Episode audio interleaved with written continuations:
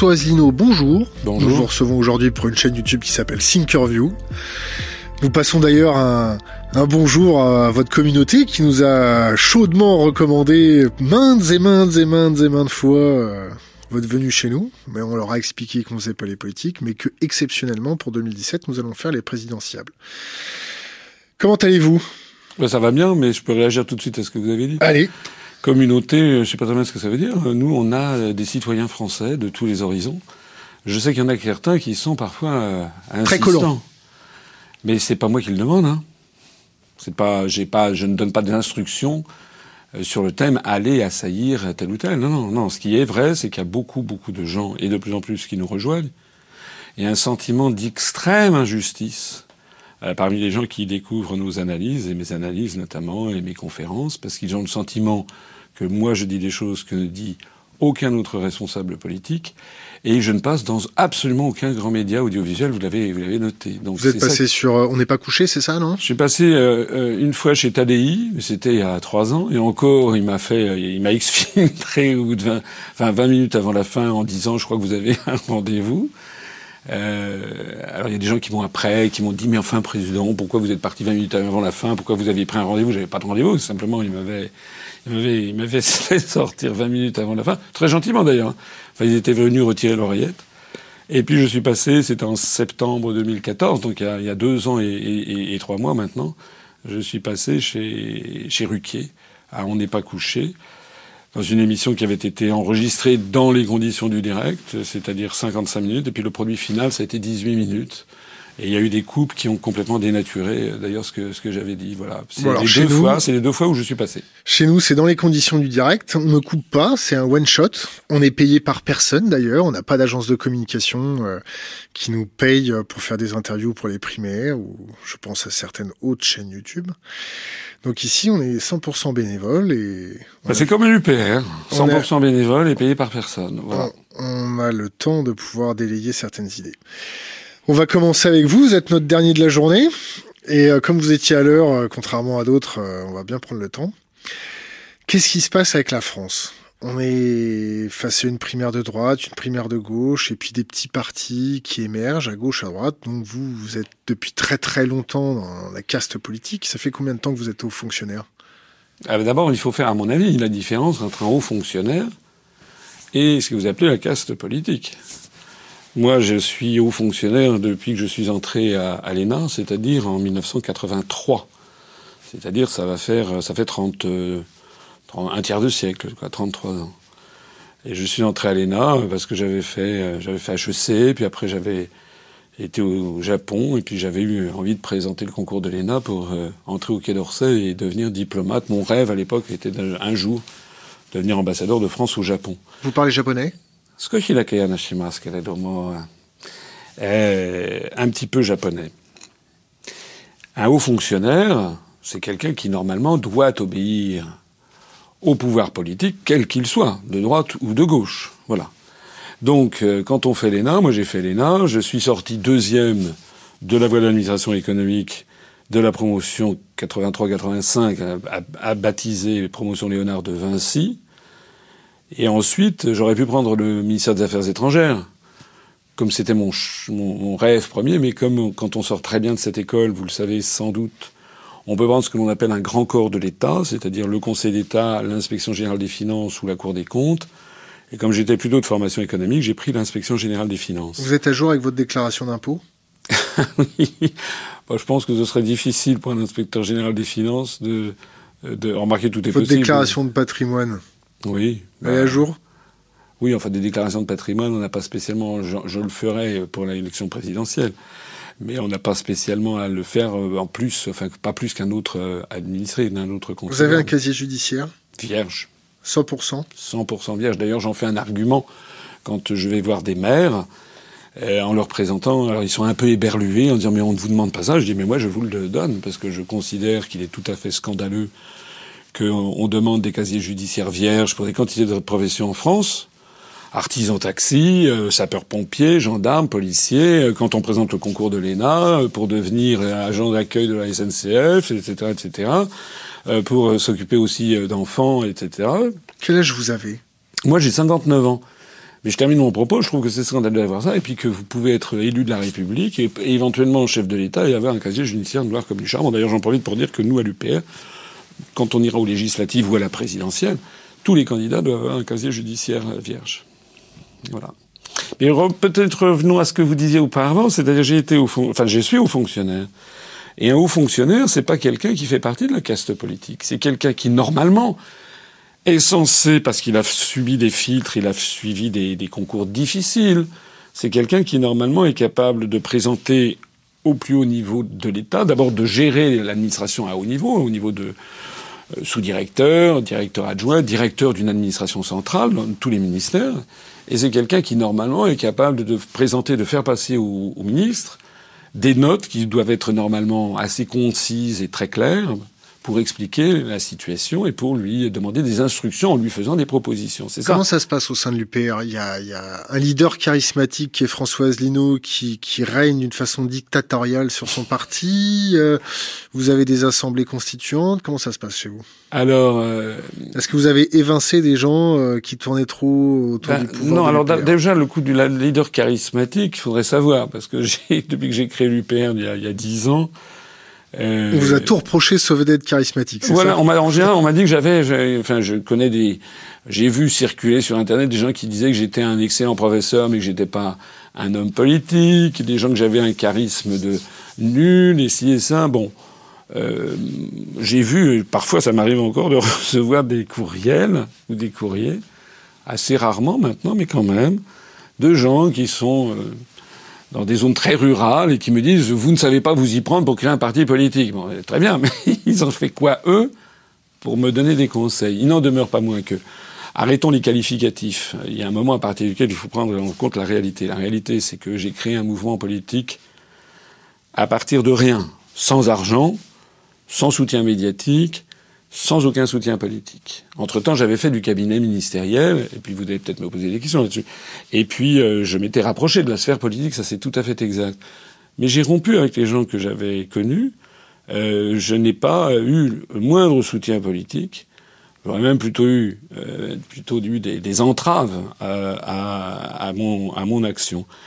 Et donc j'ai fait ce mouvement politique. Normalement, je n'aurais dû arriver à rien. Voilà. Tout le monde m'a dit, vous n'arriverez à rien quand j'ai créé l'UPR le 25 mars 2007, Madame Marie-France Garot, que je connaissais pas beaucoup, mais un petit peu, je l'avais vue euh, ici ou là, je lui avais proposé de venir au congrès fondateur de l'UPR le 25 mars 2007. J'espérais que ça donnerait un petit peu de lustre à ce... Et je l'avais eu au téléphone et elle m'a dit non monsieur, je ne viendrai pas à votre congrès. Alors j'avais dit ben, une heure au téléphone. Hein. J'ai dit pourquoi? Elle m'a dit parce que vous n'arriverez à rien. Je lui ai dit ben, je vous remercie de, ces encouragements qui me vont droit au cœur. Elle me dit mais ne le prenez pas mal. J'ai dit non, je prends très bien, mais pourquoi est-ce que je n'arriverai à rien? Et elle m'a répondu parce que monsieur, on ne peut plus créer de parti politique en France parce que vous n'aurez ni l'argent ni les médias. De fait, je n'ai pas eu l'argent, je ne suis financé que par les gens qui me font confiance, que par les Français. Et le moins qu'on puisse dire, c'est que je n'ai pas les grands médias. Je commence à avoir maintenant on commence à avoir des médias régionaux. Combien vous gagnez d'argent Net? Euh, Par l'UPR, zéro euro. Par l'UPR, zéro. Par mon salaire, j'ai un salaire de haut fonctionnaire d'ailleurs. Euh, je ne suis pas là pour faire pleurer sur mon sort. Combien, combien? Je n'ai pas très envie de le dire. Ah bah il faut le dire. Non, j'ai pas spécialement envie de le dire. Mais c'est un salaire que d'ailleurs que est assez facile à trouver. En tout cas, sachez que c'est nettement moins que 10 000 euros et que. Et c'est nettement plus que 5 000 la vraie vérité, vous savez quoi La vraie vérité, c'est qu'on m'a retiré mes primes. Et les primes dans la haute fonction publique, c'est un moment important. Hein, pour euh, voilà. On m'a retiré mes primes. J'ai un chef de service, par exemple, qui m'a retiré mes primes au moment des élections, euh, euh, comment dirais-je, européennes, parce que j'avais mis, j'étais candidat de liste, et puis j'avais mis mon nom, François Asselineau, inspecteur général des finances. Et normalement, il faut mettre sa profession. Mais euh, moi, elle m'a appris, euh, je ne le savais pas, que paraît-il, il y a une déontologie à l'inspection qui est de ne pas mettre sa profession. Voilà. Enfin, j'aurais dû mettre. Alors maintenant, je mets. Euh, j'étais candidat au régional, j'ai mis que j'étais haut fonctionnaire. Voilà. Donc je suis plus plus plus vague que, que ça. Voilà. Donc on en était à. On en était à un peu charismatique. Euh, On a quand, créé- quand, quand, quand sur Internet, on, on- on nous a objecté, nous, de recevoir euh, François Asselineau. Alors, on, a répondu qu'on recevait qui on voulait quand on voulait. Hmm. Euh, mais on, on nous a reproché euh, de recevoir euh, un confusionniste qui propageait les complots partout, qui, qui n'aidait pas l'Internet à avancer. Qu'est-ce que vous avez à répondre à ces gens-là? Bah, d'abord, ces gens-là, qui sont... Confusionnistes. Oui. Qui sont-ils? Qui sont les gens qui parlent de confusionnisme hein? Moi, s'il y a bien quelque chose que j'ai apporté, me semble-t-il, c'est justement de préciser et de faire, euh, de chasser la confusion. Vous savez, il y a des gens qui me traitent de gourou et de secte. Il faut porter plainte. hein. Alors, oui, mais c'est difficile de porter plainte, hein, parce que d'a- d'abord, euh, euh, enfin, on en reparlera si vous voulez, mais juridiquement, il y a des, c'est assez difficile. Si Euh, pas le cas, mais secte et gourou, moi j'ai regardé ce que c'était qu'une secte et un gourou. hein. Donc je me suis renseigné, il y a un organisme interministériel qui s'appelle la MIVILUD, Mission interministérielle de lutte contre les dérives sectaires. Alors, je qu'est-ce que c'est qu'une secte et qu'est-ce que c'est qu'un gourou? Une secte, la caractéristique numéro un d'une secte, c'est que c'est un organisme, une association, un groupe, un groupe humain qui affaiblit le sens critique de ses adhérents. Le moins qu'on puisse dire, c'est que l'UPR, c'est exactement le contraire. C'est-à-dire que je passe depuis dix ans mon temps à donner le maximum d'informations à tous les gens qui m'écoutent, qui me font confiance, pour affûter leur sens critique. Pour qu'ils découvrent, par exemple, un par un les articles des traités européens. C'est une qui- politique de discrédit qu'on a lancée contre vous? Bien sûr. Et je, je termine mon propos. Premièrement, une secte, c'est ça. Ça affûte. Le, normalement, ça doit affaiblir le sens critique des adhérents. C'est le contraire que je fais. Deuxièmement, la deuxième caractéristique d'une secte, c'est qu'à la tête, il y a un gourou. Et le gourou présente deux particularités. Donc, le point numéro deux, c'est que le gourou est quelqu'un qui aime l'argent et qui se fait donner plein d'argent. Je vous ai dit à l'instant que moi, ça m'a coûté de l'argent, honnêtement. Et comme compte tenu du pédigré que j'ai, HEC, ENA, Inspection Générale des Finances, normalement, je devrais, je devrais être dans une grande banque française et gagner des sommes inimaginables. Hein. C'est quoi une somme Une inimaginable somme inimaginable, c'est euh, Frédéric Oudéa, inspecteur général des finances comme moi, qui est à la tête de la Société Générale, président. Et euh, allez voir euh, les échos, où je ne raconte pas quelque chose de très, in- de très indiscret, puisque c'est sur la place publique. Challenge ou les échos, je crois qu'ils gagnent quelque chose comme 260 000 euros par mois. Voilà. Voilà. Une broutille. Une broutille. Personnellement, je trouve que ce genre de salaire est, est assez indécent et assez scandaleux. À partir de combien un salaire devient indécent? Moi, je trouve qu'un salaire devient indécent à partir de quoi pff, Je dirais. euh,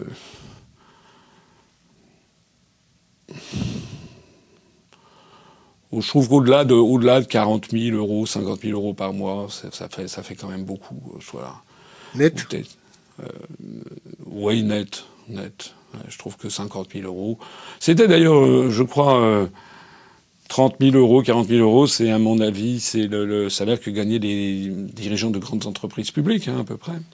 Mais maintenant, dans le privé, vous avez des gens qui gagnent comme ça, et même beaucoup plus bien davantage, sans compter les stock options, etc. Donc vous avez une toute, toute, toute, toute petite partie de, de, de la population, mais qui se chiffre en quelques milliers de personnes, quelques centaines peut-être de personnes qui gagnent des sommes tout à fait considérables. Bon, Mais je termine, je termine encore mon truc sur le Allez. gourou, parce que le gourou, donc c'est le deuxième point, c'est qu'il veut de l'argent. Ah, moi, ça m'a coûté.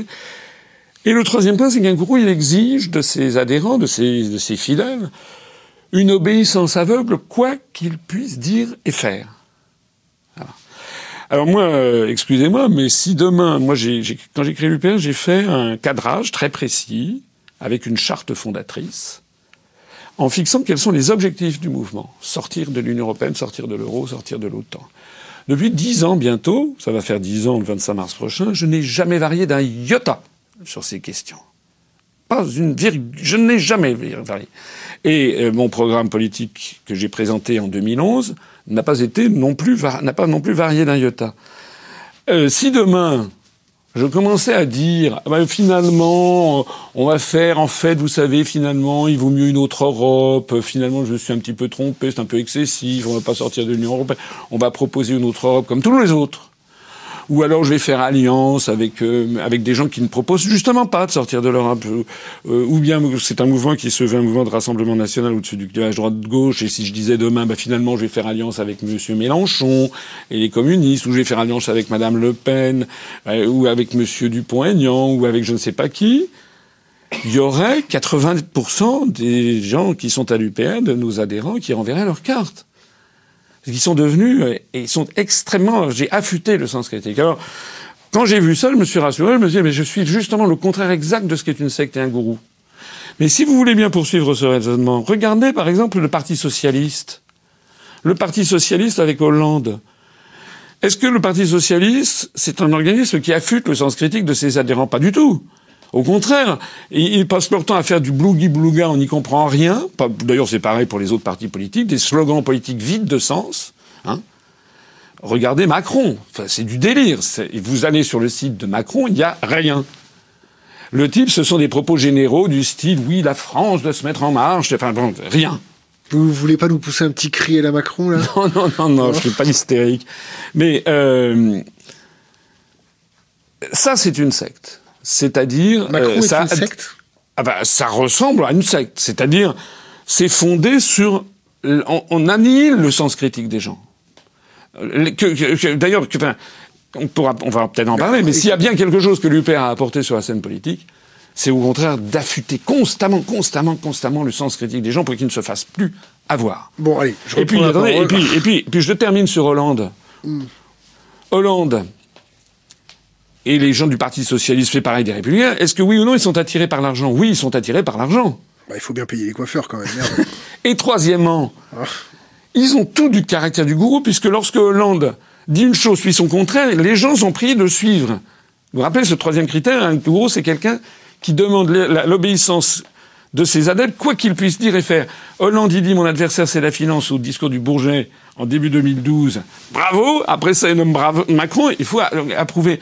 Il a dit tout et son contraire, et les adeptes sont obligés de suivre. C'est-à-dire que la réalité, c'est que c'est les, socialistes, c'est euh, les républicains, euh, qui, euh, en fait, ont toutes des caractéristiques d'une secte de gourou. C'est ça la réalité.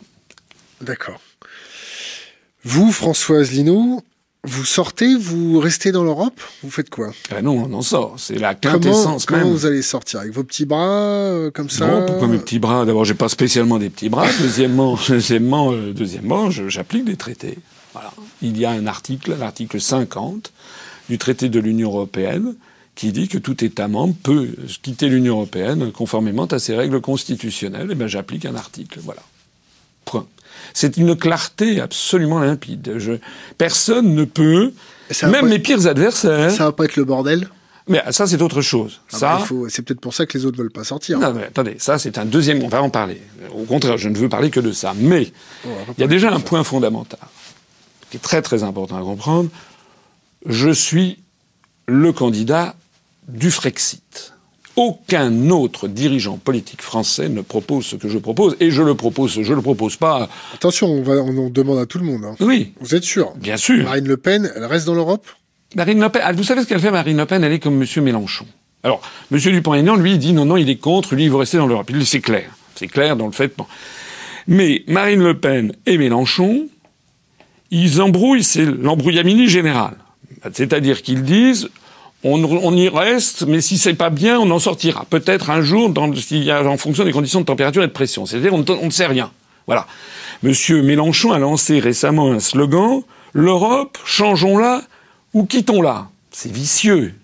C'est extrêmement vicieux parce que c'est vraiment pour ratisser large.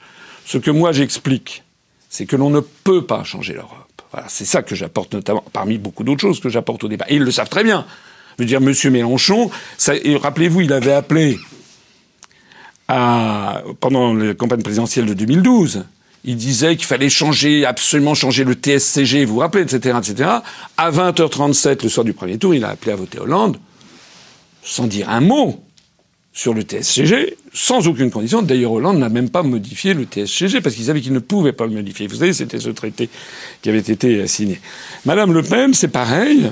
Le Front National, c'est devenu d'ailleurs euh, n'importe quoi. puisqu'on ne sait plus qui dit quoi. C'est la tactique, mais poussée à son paroxysme, la tactique des lieutenants. Vous savez ce que c'est la tactique des lieutenants On les entend pas beaucoup là. Hein. C'est-à-dire, oui, en ce moment, on les entend pas beaucoup. Paraît-il que c'est une stratégie pour après réapparaître, mais ils vont avoir du mal parce que là-dedans, ça tire à U et à Dia. Vous avez Monsieur Philippot qui, de temps en temps, me pique un certain nombre d'analyses. Une fois d'ailleurs, il était venu, il y a, il y a 3-4 ans, là, il y avait eu un, une soirée à Paris, il était caché derrière un pilier, il y a des gens qui étaient allés voir, qu'est-ce que vous faites là? Il prenait des notes sur ce que je disais, c'était grandiose. Monsieur Philippot, de temps en temps, prend un certain nombre de mes analyses, et lui, il peut arriver qu'il dise qu'il va falloir sortir de l'euro, etc. Mais au même moment, vous avez Madame Marion Maréchal Le Pen qui dit, non, pas du tout, on ne va pas sortir de l'euro, du moins pas maintenant. Vous avez Monsieur Gendre qui dit l'Europe c'est très très bien, il faut simplement la modifier. Vous aviez mettre, vous avez Marine Le Pen, Marine Le Pen, elle dit quoi? Ben Marine Le Pen, faudrait lui poser la question. Actuellement, aux dernières nouvelles, aux dernières nouvelles, d'après ce que j'ai vu, c'est qu'ils disent, on va utiliser l'article 50, ça c'est pour essayer de nous piquer les, les gens. Mais elle dit, on va essayer, on, elle dit, on va utiliser l'article 50 pour renégocier les traités. Déjà, c'est se moquer du monde. Ils ont besoin des gens de chez vous, euh, au Front National? Mais ils sont inquiets, comme chez Mélenchon, comme chez Dupont-Aignan, ils sont inquiets, et puis comme ailleurs. Vous leur faites peur? Je pense que oui. Je pense que oui, parce qu'en fait, nous sommes sur une voie ascendante. On a eu 1002 nouveaux adhérents au cours du mois de novembre dernier, là, il y a, il y a quelques, le, mois, le dernier mois, le mois de novembre. On a eu 1002 adhérents dans le mois. Ils cotisent à combien chez vous? La cotisation moyenne, c'est 30 euros. Mais il y en a qui adhèrent à 10, parce que c'est les chômeurs ou les étudiants qui sont à 10 euros pour l'année. Hein. Et puis il y a la cotisation de soutien à 60 euros. Il y a quand même pas mal de gens qui font la cotisation de soutien, donc ça. ça, Vous avez combien dans vos caisses en ce moment? Ah, En ce moment, de mémoire, je crois qu'on a quelque chose comme 170 000 euros. C'est votre trésor de guerre. Oui. Et là, on a lancé euh, un, appel à dons pour financer les, la campagne présidentielle et les campagnes législatives. Vous en êtes à combien au niveau de vos parrainages? Ça, je ne vous le dirai pas parce que ça, c'est quelque chose que nous considérons comme tout à fait stratégique. Ce que je vais vous dire, c'est ce que je dis à tout le monde, euh, c'est-à-dire euh, que nous en avons beaucoup. beaucoup. Non, mais c'est beaucoup? Eh ben beaucoup, ça veut dire beaucoup. Plus de 100, moi, je suis pas, je suis pas un menteur. Ah oui, on a plus de 100. Je suis pas un menteur. Euh, en 2011, on avait 700 adhérents.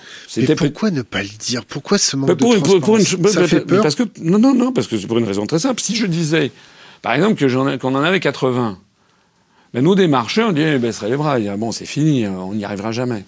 Et si je disais qu'on en avait 520, les démarcheurs, ils baisseraient les bras. Bon, c'est bon. Mais moi, ce que je, ce que je, dans, dans tous les cas, ils baisseraient les bras.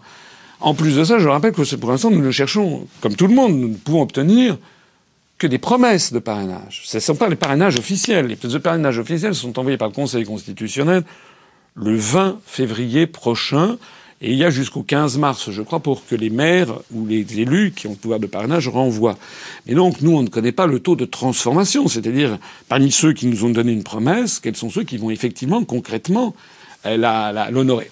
Normalement, normalement, d'après ce que l'on me dit, il y a en général plus de 90% des gens qui honorent leurs promesses. Mais enfin bon, euh, si vous voulez, ça veut dire qu'il faut en avoir davantage. Bon alors, ça y est, on a les parrainages.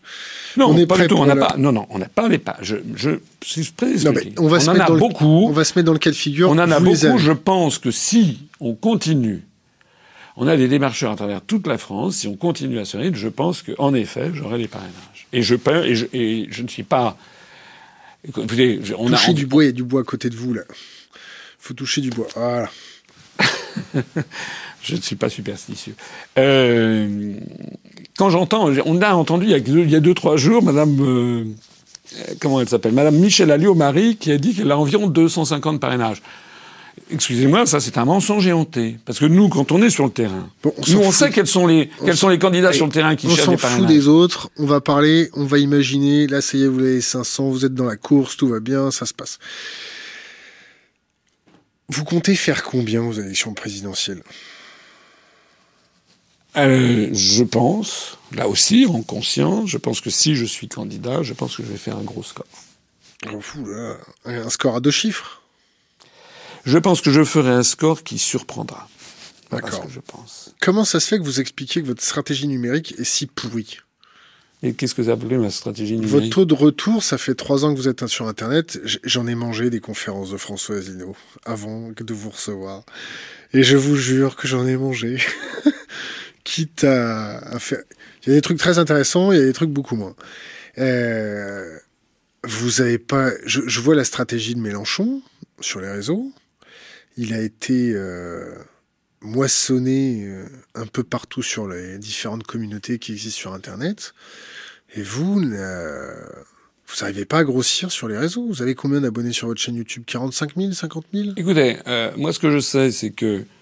Pourquoi vous D'abord, je, je, ne partage pas votre point de vue selon lequel il y aurait des choses qui seraient sans intérêt dans mes conférences. Non, j'ai pas Deuxièmement, dit que tout n'était acheté. Deuxièmement, nous avons euh, notre site internet upr.fr est quand même le site le plus consulté de tous les partis politiques français, d'après Alexa Ranking.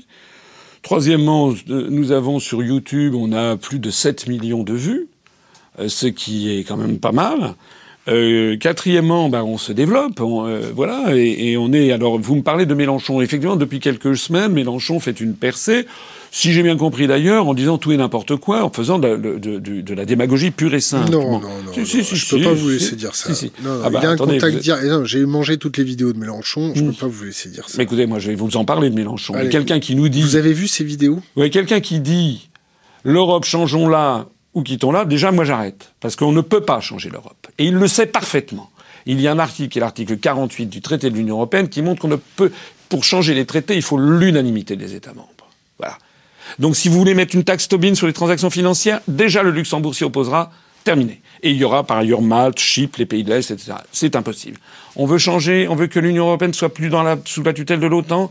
On veut supprimer l'article 42 du traité de l'Union européenne. Aussitôt, le Portugal, avec la base des Açores, le Royaume-Uni, tous les pays de l'Est qui veulent le parapluie américain lèveront le carton rouge. On ne peut pas changer. On veut avoir un euro qui soit plus faible, qui permette d'être plus compétitif. C'est-à-dire qu'il faut avoir une gestion de la BCE plus inflationniste. Immédiatement, l'Allemagne, les Pays-Bas, le Luxembourg et la Finlande lèveront le carton rouge. On veut mettre un terme à la directive de travailleurs détachés qui fait qu'on emploie en France des gens venus des pays de l'Est au SMIC et avec les charges sociales de la Bulgarie ou de la Roumanie immédiatement les Bulgares, les Roumains, les pays de l'Est lèveront un carton rouge pour s'opposer à cette modification. Je pourrais vous en parler toute la soirée. Donc, Monsieur Mélenchon, Monsieur Mélenchon ment. Il ment. Il fait croire aux gens qui lui font confiance qu'il va pouvoir renégocier les traités. Madame Le Pen, c'est pareil. Monsieur, regardez la caméra là et dites-le directement dans la caméra. Ah, voilà, Monsieur Mélenchon et Madame Le Pen mentent. D'ailleurs, je leur propose de faire un débat parce que j'espère aussi qu'on va parler de ça. Il n'y a plus de débat entre responsables politiques. Il n'y a plus de débat entre responsables politiques. Je leur lance un défi. Ça fait des années que je leur lance un défi. Un débat ici, Monsieur Mélenchon versus Asselineau, Madame Le Pen versus Asselineau, Monsieur Dupont-Aignan versus Asselineau, ou Monsieur Fillon d'ailleurs, ou Monsieur Barbomol, ou Monsieur Montebourg, parce que Monsieur Montebourg aussi c'est la même chose. C'est que tous ces gens ne vivent plus que d'une seule chose. Ils, ils toujours, toujours, toujours, ils disent on va changer l'Europe. Voilà. Ils proposent tous de changer l'Europe. C'était déjà le slogan du Parti socialiste en 1979 pour les élections européennes. C'était changer l'Europe, vivre au pays. Voilà. Ça fait, je le montre dans mes conférences, ça fait des décennies que les responsables politiques des autres mouvements proposent qu'on peut changer l'Europe. Je vous ouvre une parenthèse. Euh, imaginez, imaginez-vous, euh, vous êtes élu président. Hmm. Qu'est-ce qui vous engage à tenir vos promesses par rapport au peuple? Quel est le contrat Qu'est-ce qui va vous obliger à honorer votre contrat? Alors, ce qui va m'obliger à honorer le contrat, c'est... Euh, La guillotine? Non, pas du tout.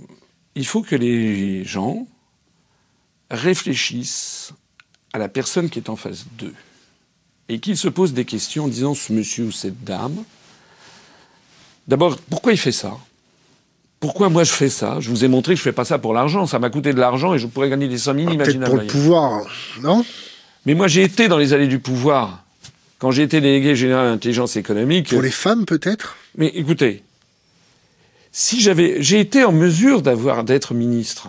Vous, êtes, je vous dites ça pour, par rapport aux femmes, c'est ça, ministre J'ai été en mesure d'être. J'ai été dans les allées du pouvoir. Si j'avais voulu, j'aurais ciré les pompes de Sarkozy ou je sais pas quoi, j'aurais pu être ministre. Ça ne m'intéresse pas. Parce que moi, j'ai découvert ce que c'est l'envers du décor. Les ministres, tout ça, le président de la République, ce sont des pantins. Les vrais pouvoirs ont été volés aux Français. Je le, répète depuis dix ans. Ça a été la, découverte. Volés par qui? Par les traités européens. La France, elle est ligotée par des traités, elle est liée au reste du monde par des milliers et des milliers de traités, bilatéraux, multilatéraux. Par exemple, les gens ne le savent pas, mais avec la, entre la France et la République fédérale d'Allemagne, vous avez 300 et quelques traités bilatéraux. Euh, délimitation des frontières, échange de diplomates, échange consulaire, échange d'étudiants, échange d'œuvres d'art, convention de non-double imposition fiscale, j'en passe, il y en a 300 ou 330. Bon. On doit en avoir quelque chose comme 290 avec le Royaume-Uni, 250 avec la Belgique, on en a avec le Brésil, avec le Royaume des Tonga, etc. On a des milliers de traités bilatéraux. Ce qui signifie d'ailleurs au passage que lorsqu'on sera sorti de l'Union européenne, ces traités continueront d'exister. Hein. Ceux qui disent si on sort de l'Union européenne, c'est la Corée du Nord, on a non, on continuera à avoir des traités et on sera en contact avec le reste du monde, comme la Suisse. votre sortie de l'Union la Suisse, européenne. Attendez, la Suisse. Ce n'est pas, ce n'est pas une conduite isolationniste. la Suisse, la Suisse n'est pas. Écoutez, quand je fais mes conférences dans le Doubs ou à Annemasse, personne ne me pose jamais cette question. Ils vont en Suisse constamment. Ils savent que l'Union européenne n'est pas dans le, que la Suisse n'est pas dans l'Union européenne. Et ils savent très bien qu'en Suisse, on entre et on sort comme on veut, que c'est le pays du monde où il y a le plus grand nombre de conférences internationales, par exemple. Bon. Mais je reviens à ce que je disais. Et le meilleur cannabis, peut-être, non? Je reviens à ce que je disais. Je reviens à la question des traités européens. Parmi l'ensemble des traités, il y a des traités tout à fait particuliers, c'est les traités de l'Union européenne, qui eux ne sont pas uniquement des traités internationaux, qui eux nous fixent des politiques économiques et sociales. Voilà. Bon, Et au, c'est au vu de ces traités, c'est ça qui a piqué aux Français tout leur pouvoir de décision. C'est ça le truc. Et donc moi, pourquoi vous Je reviens à la question de départ. Vous me disiez qu'est-ce qui assure les Français que je ne vais pas les tromper? Mais parce que toute ma démarche depuis dix ans, c'est justement de leur donner les moyens de comprendre ce qui se passe et de leur donner les moyens de dire ça ne peut plus durer, on Et va vous voulez pas reprendre le rajouter dans votre programme une petite ligne si les Français estiment, par exemple, il y a 100 000 Français qui estiment que euh, vous ne faites pas correctement votre travail euh, et vous ne respectez pas votre parole, 100 000 ou 200 000 signatures, hop, on propose un référendum pour la destitution du, président. Mais pourquoi pas? Je, je, rappelle quand même que je propose le référendum d'initiative populaire, des votations. Rien n'empêchera, si tel était le cas, ben, moi, je, normalement, on a, j'ai pas fixé, on n'a pas arrêté le nombre exact de signatures, mais ça pourrait très bien être, par exemple, pour un référendum d'initiative populaire, 100 000 ou 150 000 signatures vérifiées, validées en mairie. Et s'il y a Qu'est-ce 100 que 000 vous pensez des civic tech? Les Civic Tech, moi, je, écoutez, je ne suis pas tout, personnellement, je, je, je, comment dirais-je? Je pense que les institutions de la Ve République, d'origine, étaient de bonnes institutions. C'est pas pour rien que De Gaulle les avait conçues. Ça me distingue d'ailleurs totalement de M. Mélenchon. Il y a des gens qui disent une monarchie républicaine, etc. Oui, c'est vrai, mais vous avez quand même besoin d'avoir, quand vous gérez un État, une certaine continuité. Et parfois, c'est vrai, de prendre des mesures impopulaires. Ça, c'est exact. Euh, Lorsqu'en 1900, donc la gauche, pendant les années 60, avait dit, avait protesté contre le pouvoir donné au président de la République, de la Ve République, qui était tout à fait euh, assez, assez, assez très large par rapport à ce qu'il est dans d'autres pays.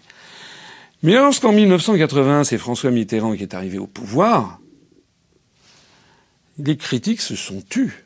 Parce que les institutions de la Ve République ont permis à François Mitterrand de mettre en œuvre un programme de réforme de fond en comble de la société quand même. Il a quand même nationalisé toutes les banques, il a nationalisé toute une série d'en- d'entreprises, d'industriels. Il a, il a fait, il a aboli la peine de mort, etc. Et il est devenu, au bout de deux, trois ans, il était devenu très impopulaire, mais la solidité des institutions lui a permis de se maintenir. Et maintenant, le problème qu'il y a, et, et en 1981-82, il n'y avait pas un seul Français qui trouvait que les institutions n'étaient pas bien.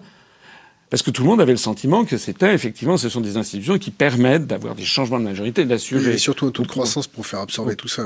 Oui. Mais maintenant, le problème, je pense que c'est une erreur. Les gens qui disent la sixième République, mais ils mettent quoi dedans? Il n'y a rien. Le problème n'est plus, n'est pas dans les institutions, il n'est pas terreau dans les institutions, il est d'abord et avant tout que nous élisons des gens qui n'ont plus le pouvoir. Ce sont des marionnettes. Voilà. Alors mais pour, mais pour vous êtes autant, élu mais- attendez, pour président autant, de la attendez, République. pour autant, pour autant, le monde a évolué par rapport à 1958. Donc je pense qu'il faut ajouter un certain nombre de choses, modifier les choses dans la Constitution.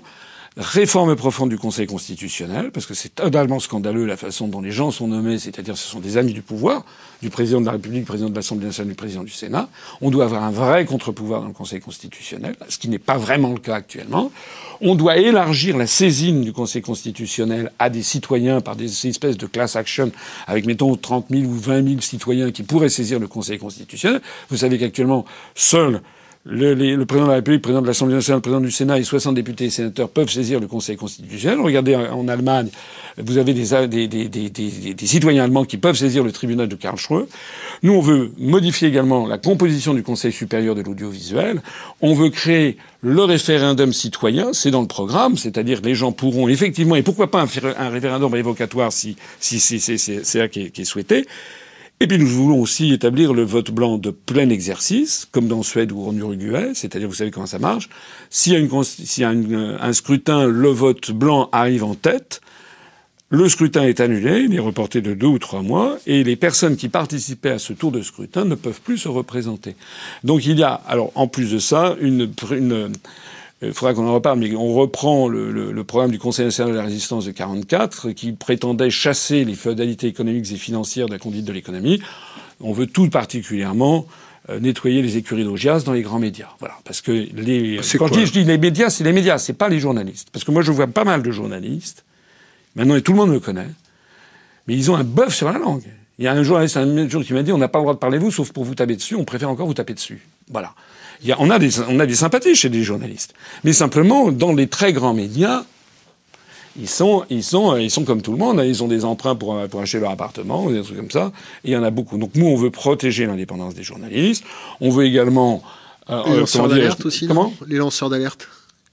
Protéger les lanceurs d'alerte. Qu'est-ce que vous pensez de la loi Sapin 2 Écoutez, moi je pense qu'il faut protéger les gens qui essaient de faire vivre la démocratie et qui ont du courage. Moi je, je, je suis de ceux qui ont dit euh, je l'avais déjà dit. Euh, je crois que M. Mélenchon l'a dit aussi, dont acte. Il, parfois, je peux dire des choses qui sont comparables à celles de M. Mélenchon, mais je m'en fiche. Euh, je pense que la France, et je l'ai dit depuis longtemps, aurait dû accorder l'asile politique à Snowden, par exemple, et à Assange. Ça aurait été, le, ça aurait été la norme. Ça aurait été normal dans l'histoire Est-ce que vous auriez expulsé la délégation américaine de France, l'ambassade américaine, pour le motif qu'ils aient écouté nos trois derniers présidents avec la NSA. Absolument. Enfin, pas tout. Moi, je l'ai dit dans des conférences. Il faut le dire ici, alors, hein, c'est mieux. Quiconque connaît Paris, va sur la place de la Concorde, regarde la place de avec l'Assemblée nationale dans le dos, regarde vers le nord la place de la Madeleine, il voit à gauche l'hôtel de, de Crillon et à gauche de la gauche, l'ambassade des États-Unis. Sur le sommet, toit, sur le toit de l'ambassade des États-Unis, il y a eu un étage nouveau qui a été construit au cours des 15 dernières années. On sait qu'il y a dedans des systèmes d'écoute très perfectionnés. Ils sont à environ dans un rayon de 1 km, même pas de 800 mètres. Vous avez l'ambassade du Japon, l'ambassade du Royaume-Uni, l'Élysée, le ministère de l'Intérieur, la place Beauvau, le ministère français des Affaires étrangères et le Palais Bourbon. C'est quand même un endroit nodal. Bon. On sait maintenant que tous ces trucs-là sont écoutés. Moi, je veux, conformément d'ailleurs au programme du Conseil national de la résistance de 44, qui prévoyait de, de rétablir le secret des correspondances. C'est un, c'est un sujet fondamental pour le XXIe siècle, hein, parce que maintenant, avec les questions informatiques, vous êtes beaucoup plus expert que moi sur ces questions. Moi, si j'avais été président de la République, et si je suis élu président de la République, je convoquerais l'ambassadeur des États-Unis en France. C'est ce qui s'est passé. Je lui dirais nous sommes des pays amis, la France est la plus vieille alliée de l'Amérique, Lafayette, Rochambeau, etc. Bon.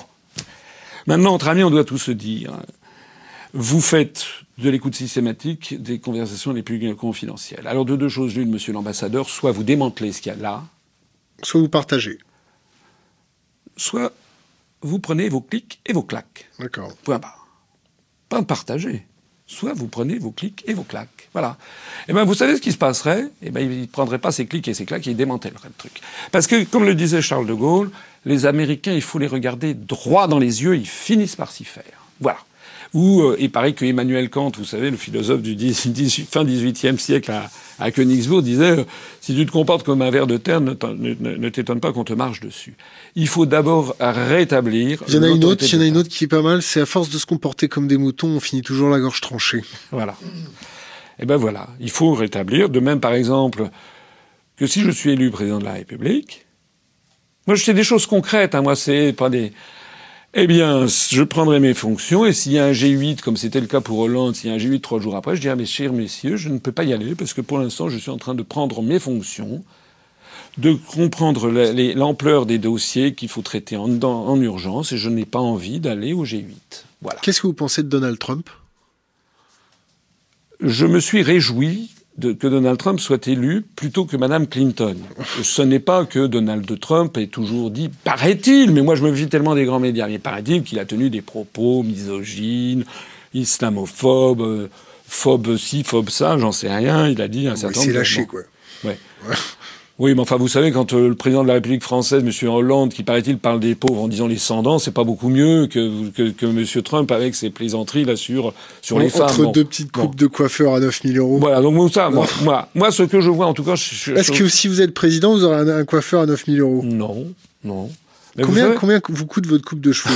Je suis un coiffeur de quartier, tout simplement. Combien ça vous coûte? Oh, ça me coûte à peu près 15 euros. C'est pas très cher. Hein. Un petit truc de quartier, voilà je suis pas, je suis pas, je suis pas. Vous voyez, j'ai pas de Rolex. Il y, a des gens qui disent à 50 ans, non, je suis pas quelqu'un. Vous parlez, vous, vous sautez du coq à l'âne. C'est fait exprès. Hein. Je suis pas quelqu'un qui suis euh, qui suis intéressé par l'argent. Je, je, suis euh, je suis haut fonctionnaire. Vous m'avez posé des questions indiscrètes sur mon sur mes revenus. Vous avez combien de femmes Vous êtes marié Je suis marié. Depuis combien de temps je suis marié, nous sommes mariés depuis 1989, voilà. Donc je m'entends très très bien avec ma femme. J'ai la chance une seule, une seule, parce que plusieurs femmes ça coûte très cher. je n'ai, je n'ai pas de maîtresse, j'ai une femme, j'ai deux enfants. Je suis heureux en ménage. Bon allez, revenons à Trump. Revenons à Trump. Euh... Trump, il a dit des choses assez incroyables pour un président élu des États-Unis. Lesquelles? Alors, premièrement, il a dit que l'OTAN était une structure obsolète. Et puis, il a dit il y a quelques jours qu'avec lui, les États-Unis arrêteraient de déstabiliser les pays du monde entier. Moi, je, je, ne lui, je fais pas, je ne lui prête pas le bon Dieu sans confession. On va voir. Mais à tout prendre, c'est quand même tout à fait incroyable, c'est quand même tout à fait nouveau. Nous, on veut sortir de l'OTAN. Je préfère avoir un président élu des États-Unis qui dise que l'OTAN est une structure obsolète et qui va arrêter de déstabiliser les, pays du monde, plutôt que quelqu'un comme Mme Clinton, qui était parti pour faire la guerre à la, Russie. Il a dit qu'il était contre le TAFTA. Je ne peux que m'en réjouir, on est contre le TAFTA. Il a dit que c'était Obama et Mme Clinton qui étaient contre Daesh et qui étaient derrière l'affaire de Daesh et ISIS via Arabie Saoudite et Qatar interposés. Je ne cesse de dire la même chose. D'ailleurs, quand j'étais passé chez Ruquier, vous l'avez, on en a parlé tout à l'heure, quand j'étais passé chez Ruquier, c'était il y a plus de deux ans, j'avais été attaqué par Madame Léa Salamé qui m'avait traité d'anti-américain primaire parce que je disais ça. D'ailleurs, ce, ce, petit passage de deux minutes, il y, a un, il y, a un, internaute que je ne connais pas, que je salue au passage parce que je le remercie, je ne sais pas qui c'est, qui a ressorti ce petit passage de deux minutes là au mois de septembre dernier. Pour les deux ans, on en est à 1 500 000 vues parce qu'il y a des gens qui ont dit, mais, en fait, j'avais raison. Que ce soit maintenant le président élu des États-Unis qui le dise, et on revient d'ailleurs sur votre question sur le confusionnisme ou le conspirationnisme ou le complotisme, d'un seul coup, alors c'est le président des États-Unis qui est complotiste. Bon. Euh, Monsieur Trump, par ailleurs, il a été pour le Brexit. Euh, euh, alors que Obama avait fait le voyage du Royaume-Uni pour demander aux Britanniques de ne pas sortir de l'Union européenne. Moi, je me dis, ben, si je suis élu président des États-Unis, il vaut mieux avoir euh, président de, président de la République française, il vaut mieux avoir un président des États-Unis qui ait été pour le Brexit et qui donc a priori s'opposera moins au Frexit. Et le fait qu'il ait dans son dans son gouvernement des des gens qui militent pour le créationnisme. Alors, je vois que je vous l'ai dit tout à l'heure, moi je ne lui prête pas le bon Dieu sans confession, je ne sais pas qui c'est je ne sais pas qui c'est, je vois qu'il a dans son entourage, il vient de nommer comme secrétaire au Trésor un type de chez Goldman Sachs. Bon. Le pied. Ah, voilà. Il vient, il a dit que finalement il n'allait pas poursuivre Madame Clinton. Bon. Euh, il a, il a nommé au Pentagone euh, un, un, militaire euh, blanchi sous le harnais qui, qui paraît-il, fait l'unanimité pour lui. Bon. Donc, il y a une possibilité que, tout à fait, tout à fait vraisemblable que, en définitive, tout ça, c'était un peu des, des mélanchonnades, des trucs comme ça, des, hein, et puis qu'au bout du compte, ça c'est gratuit. Ah. C'était gratuit là. Un truc qui, un truc qui est qui qui c'est non mais c'était comme en 2012, voilà. C'est après il y a plus rien, c'est-à-dire ça fait ça fait pchit. Donc c'est possible que ce soit ça. Et puis qu'on se rend compte dans un an ou deux que finalement euh, le changement d'homme n'a pas changé grand-chose parce qu'il y a des structures, il y a des, il y a, il y a des, il y a des, il y a des cercles de pouvoir, il y a des lobbies aux États-Unis d'Amérique qui sont extrêmement intenses, qui s'impliquent et que le poids de l'oligarchie financière, de l'oligarchie du complexe militaro-industriel, etc., est tel que le président des États-Unis n'a pas le pouvoir. Ça, c'est possible. Donc moi, je ne suis pas là à chanter les louanges de, de, Donald Trump. Je dis simplement que ah, on va voir et que ça change quand même un petit peu l'eau du bassin parce que le type, il a fait fortune personnelle, donc a priori, il sera pas corrompu jusqu'à l'os comme le couple Clinton priori, c'est lui qui corrompt, c'est pas, c'est pas lui qui corrompt. Ils ont, un peu de pognon quand même, la famille Clinton. Bah, avec la fondation Clinton, ils s'en sont mis plein les fouilles, ça c'est vrai. Euh, donc le, le, lui, il a fait fortune. Deuxièmement, il a 70 ans. Troisièmement, tous les médias lui ont craché dessus. Je rappelle que sur les 200 plus grands journaux aux États-Unis, il y en a 197 qui avaient appelé à voter pour Madame Clinton et un qui avait appelé à voter pour Donald Trump, ce qui me le rend plutôt sympathique. D'ailleurs, plus de 85% des dons fait par les, par les plus grands milliardaires américains, et c'était pour Madame Clinton. Le type, il a été traîné dans la boue, et d'un seul il devient l'homme le plus puissant du monde. Il devient l'homme le plus puissant du monde. Donc je pense que, hum, moi je trouve ça, à mon avis, je pense, mais peut-être que je me trompe, mais je pense que cet homme doit être dans la psychologie de vouloir euh, changer hein, les choses. Et voilà. Alors Vladimir Poutine. Vladimir Poutine. Maintenant, je ne sais pas encore une fois. Je pense, il y a des choses chez le personnage qui me paraissent dingo. Ça, je suis d'accord. Il y a des choses qui me qui me paraissent. Mais est-ce que c'est de la provocation? Je pense que c'est un type un peu qui un est peu, un peu flambant, un peu comme ça, et qui, euh, je pense que. Vladimir Poutine. Ben, Vladimir Poutine, moi, je pense que c'est, je pense euh, très, enfin, c'est même sûr maintenant que l'histoire universelle retiendra que Vladimir Poutine est un très grand dirigeant de la Russie. Voilà. Vladimir Poutine, dont je rappelle que l'Union soviétique s'est désintégrée 89-91, euh, que lorsque l'Union soviétique s'est désintégrée, la Fédération de Russie euh, avait en 91, elle a perdu donc l'empire des tsars s'est désintégré. Les Romanov. Euh, l'empire des, oui, l'empire des, des, des, des Romanov qui avait été constitué au cours des siècles. C'est un drame. 300 ans. C'est un drame géopolitique considérable pour euh, pour la Russie. D'ailleurs, les États-Unis ont mis, ont mis tout ce qu'il fallait pour euh, faciliter cette désintégration. Qui a tué la, Rasputin? La, la fédération tu as tué Rasputin. Vous savez où ça s'est passé, l'assassinat de Rasputin? Dans une petite cour. Non, au sous-sol du palais du prince Yusupov. Oui, il a eu le temps de sortir quand même. Il a eu le temps de sortir, mais à ce moment-là, il, s'est relevé, donc c'est. Il a mangé ou il a pas mangé les biscuits au cyanure? Non, il paraît qu'il a tout mangé. Non, il mangeait pas de sucre. Ça fait partie du. Ah, il paraît qu'on. Bah, en tout cas, il paraît ah, qu'il. Ouais, ouais, ouais. s'égare un peu là. Hein. Ouais, ouais, ouais. Faut connaître l'histoire, Monsieur Aslino, quand même. Hein ah ben moi, tout ce que j'ai lu, il a mangé des trucs au cyanure, ça n'a pas eu d'effet. Donc à ce moment-là, ils l'ont mis dans, roulé dans un tapis et ils lui ont tapé dessus, et puis après ils sont allés le balancer dans la Neva. Bon, et, puis, allez, et puis comme euh, la Neva n'était pas suffisamment gelée, bon, on va terminer. Donc, bon. Vladimir Poutine. On peut parler de Poutine? Oui. Euh, la Fédération de Russie, en 1991, après la désintégration de l'URSS, il n'y a plus que 150 millions d'habitants. Bon. Avec et une espérance entre, de vie entre, de... entre 1991 et 2005, 2003-2005, la population de la Fédération de Russie va passer de 150 à 135 millions d'habitants. C'est-à-dire ils perdent 10% de la population. Par surmortalité, par effondrement de la natalité, par euh, émigration. Voilà. Donc un pays qui perd 10% de sa population en l'espace de 15 ans, c'est quand même incroyable. Imaginez que la France passe de 65 millions à 58 euh, millions d'habitants en 15 ans. Ah Vous bah. imaginez au passage avec l'effondrement du chiffre d'affaires, du, pardon, du produit intérieur brut. Euh, le produit intérieur brut français, c'est combien? Oh, ça doit être quelque chose comme, euh, je sais pas, 2200 milliards d'euros, quelque chose comme ça à peu près. Et la dette française? 90% de, de, de, du PIB à peu près, 90, 92. Et quand on prend toutes les dettes associées, c'est combien? Dette publique, dette privée Ah, alors là, on doit être. Euh, mais la dette privée en France, la dette des ménages, la dette des entreprises, c'est beaucoup moindre qu'aux États-Unis. Hein. Donc ça doit être quelque chose du style, euh, je sais pas, il faut peut-être rajouter Vous me posez une colle à tout à trac, peut-être 40% pour, le, pour la dette euh, en pas plus. mal, pas mal. Vous êtes, Ouais, à peu près ça. Vous êtes le seul de la journée à avoir eu les, chiffres les plus, les plus proches. C'est bien. Mais, Revenons à connais les Poutine. dossiers en général. Euh, même quand même quand je les connais pas bien, j'ai quand même des idées, des grandes idées à l'esprit. Alors, bah, Poutine, faire. Poutine. non, mais j'ai des bon. Poutine. euh, qu'on le veuille ou non, ce type a- est en train de redresser son pied à toute allure. Maintenant, la démographie est en, est en grimpe en flèche. Moi, je suis allé en URSS en 85, en sortant de l'ENA avec des amis. J'avais passé trois semaines. On était à l'époque, il était obligatoire de passer par un organisme, donc on était allé passer par l'organisme Sputnik, c'était pour les moins de 35 ans, sinon c'était ligne touriste. Euh, on était allé à Leningrad, comme on disait à l'époque, à Moscou, à, à, à Odessa et à Kiev. Euh, Allez, on donc Gorbatchev faire, venait d'arriver euh, au pouvoir. hein. Gorbatchev venait d'arriver au pouvoir. Il est arrivé le 11 mars 85 au pouvoir. L'Occident à l'époque euh, avait très peur parce que c'était un type qui avait 58 ans, qui succédait au vieillard Kakoshim qui avait eu Andropov, Tchernenko et tout et autres. Euh, il avait été à la tête du KGB. Et les gens se sont dit en Occident, euh, il est entré, il va resserrer les boulons. D'ailleurs, euh, c'est ce qu'il avait commencé à faire. Il avait lancé une grande campagne anti-alcoolique. Moi, je suis allé en juillet 85 en, en URSS.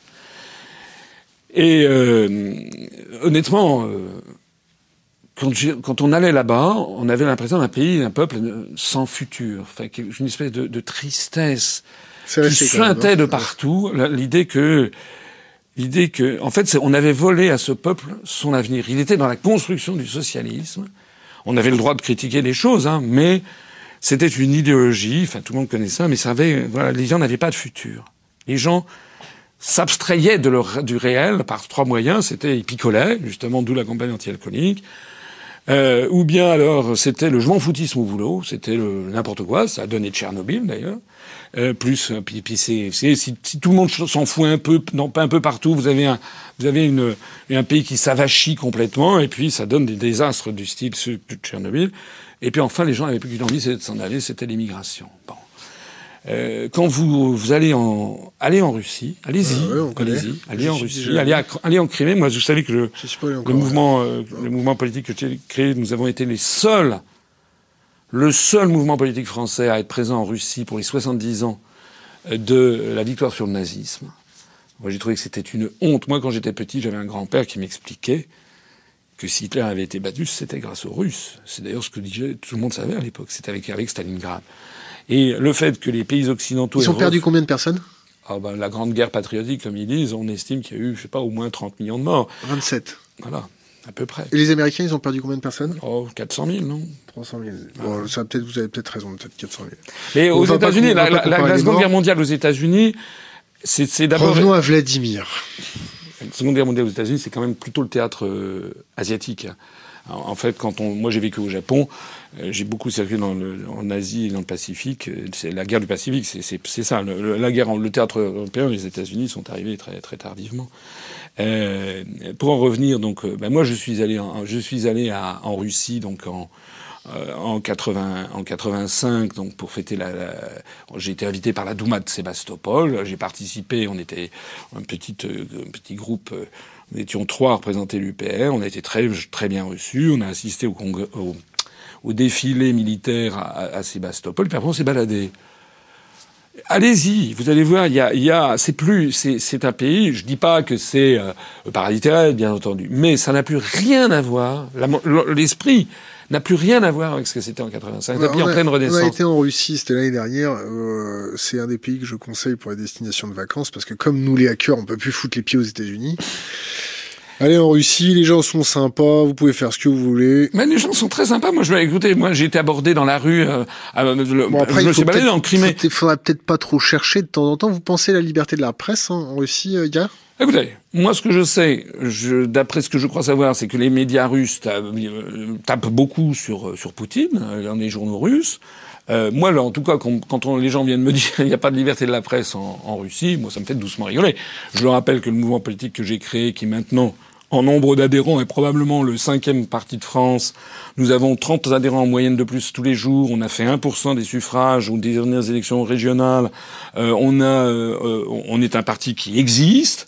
On a nos sites le plus consulté de tous les partis politiques français. Eh bien, nous ne partons sur aucun grand média. Donc, qu'on vienne pas m'expliquer. D'ailleurs, à ce propos, vous allez peut-être me poser la question de savoir ce que fait le CSA, que fait, le, que fait oui, le Conseil. donc le CSA. Oui, ben, le CSA, on a écrit cinq fois. On en parlera après. Bon, alors on en parlera après. L'écologie, parce que Poutine, d'accord, on a compris, on pouvait y aller. Euh, L'écologie dans votre programme, ça, ça se situe où euh, C'est quoi vos grandes, vos grandes mesures? Alors l'écologie, euh, la première chose que je voudrais dire, c'est que le programme, j'ai présenté un programme le en nucléaire ou pas nucléaire? Euh, ça fait partie des trois. Il y a trois grands sujets. hein, J'avais dit dans le programme. Je vais redire la même chose. Les questions énergétiques, les questions d'immigration, les questions de dette, qui sont des, très grands sujets, et qui sont des sujets polémiques, surtout les deux premiers, qui opposent les Français.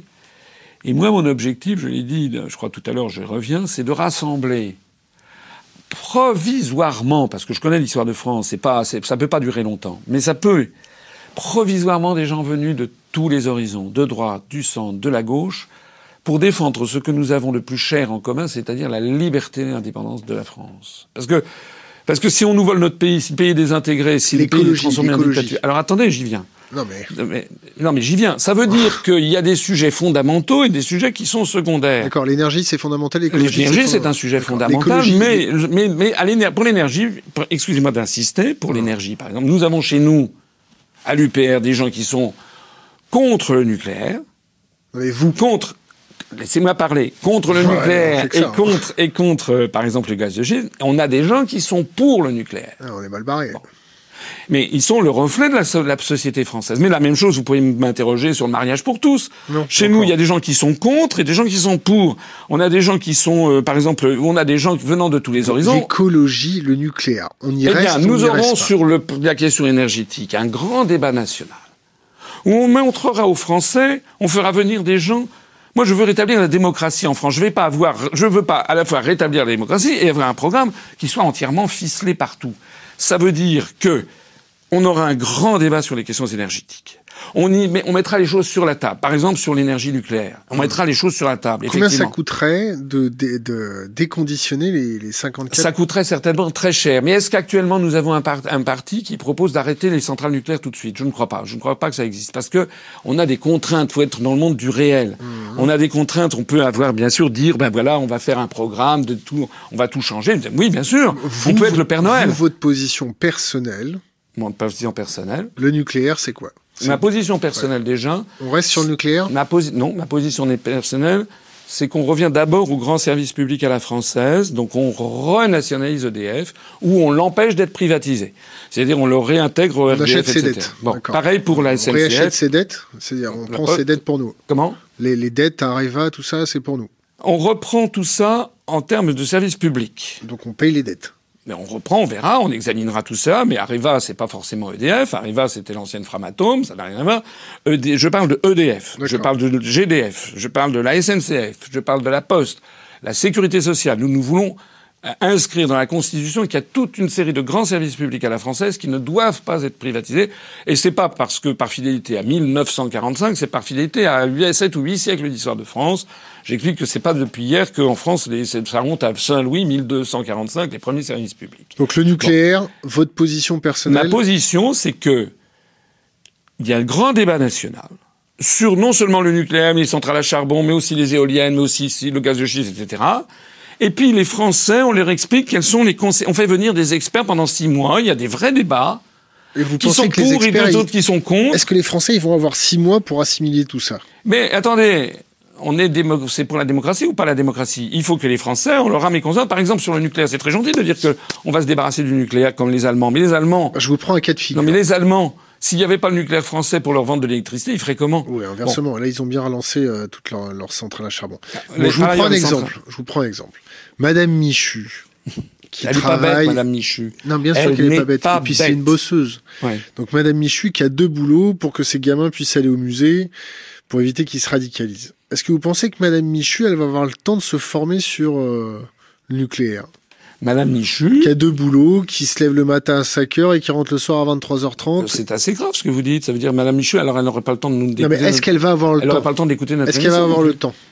Mais Madame Michu. Est-ce qu'elle va avoir l'envie oui, aussi? Oui.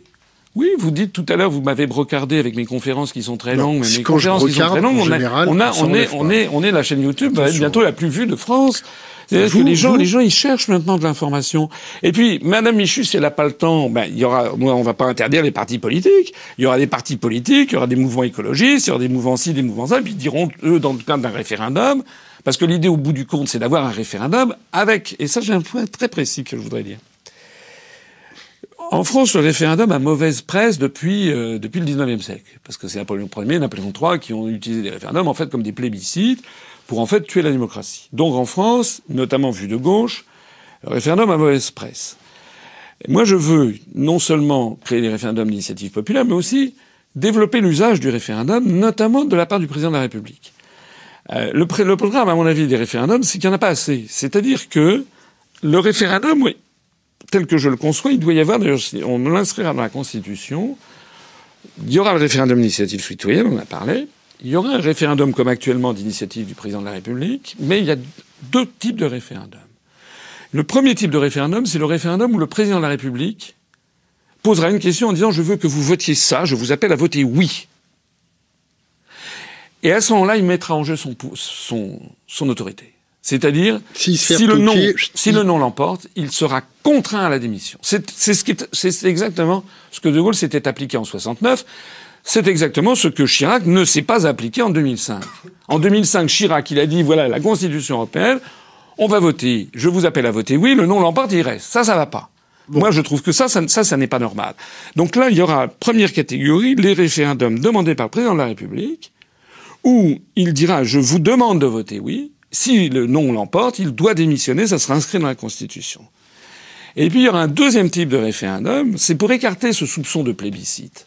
Moi, je suis honnêtement démocrate, je suis un vrai démocrate. Je pense que le président de la République, par exemple comme une question sur l'énergie, il dit voilà, on va organiser un grand débat, puis il y aura un grand débat, puis le peuple français décidera est-ce qu'il veut maintenir le nucléaire, le diminuer, le supprimer euh, et à, quoi, à quelle priorité budgétaire il veut qu'on atteigne Est-ce qu'il est pour ou contre les éoliennes, etc.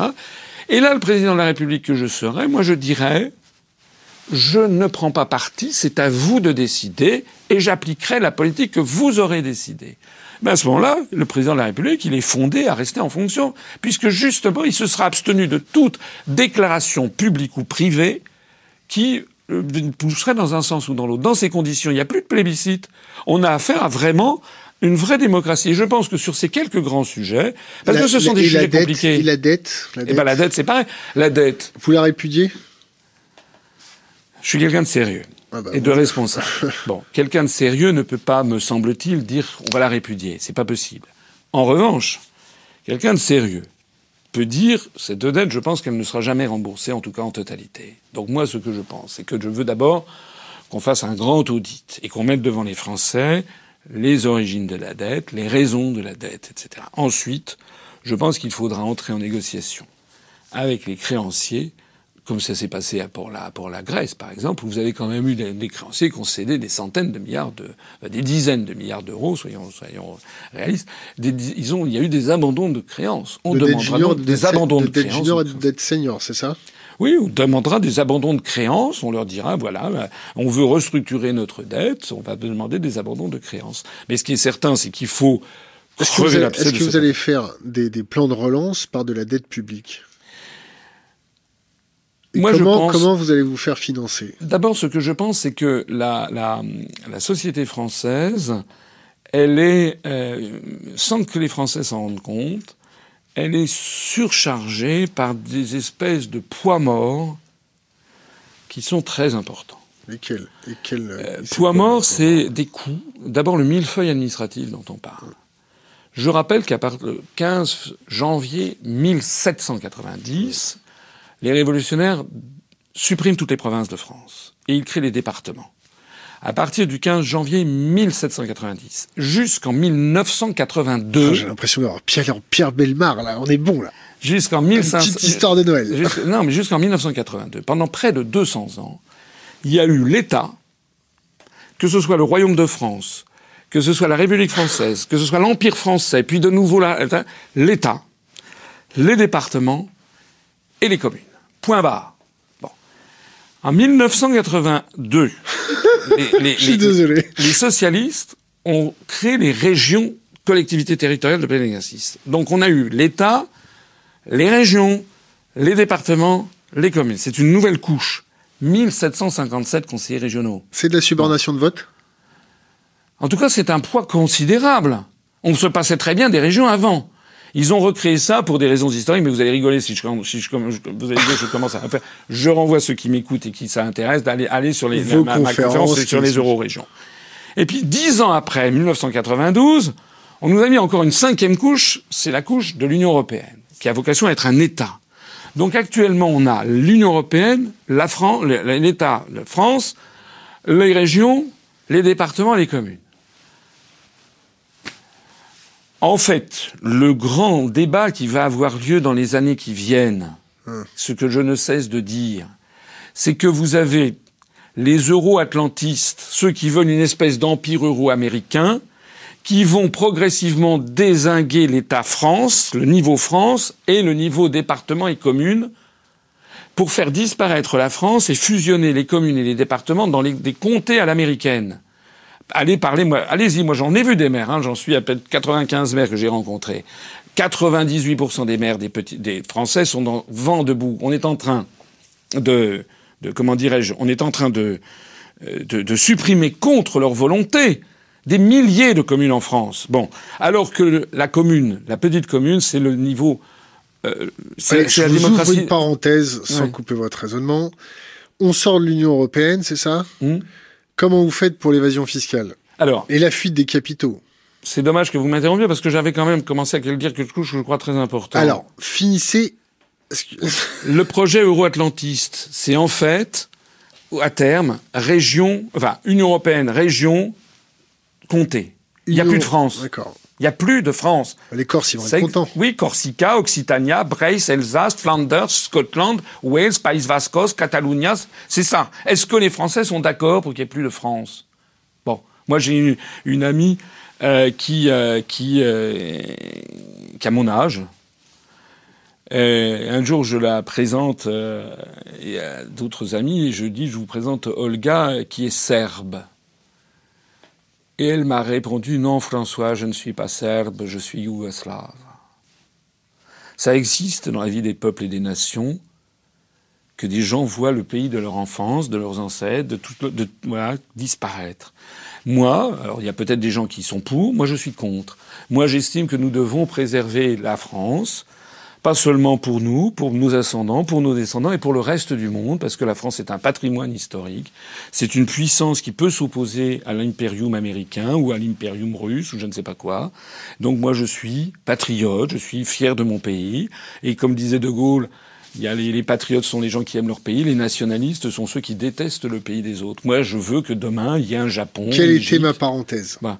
Alors, voilà, je termine là, effectivement. Nous, ce que l'on veut, c'est supprimer l'Union européenne, les régions. Et nous, on propose, et je proposerai, des économies considérables. Combien? Ça se chiffre en milliards. Combien? Vous avez... Déjà sortir de l'Union européenne, en coût direct, c'est 9 milliards d'euros d'économies puisque nous donnons chaque année 9 milliards d'euros de plus que nous recevons.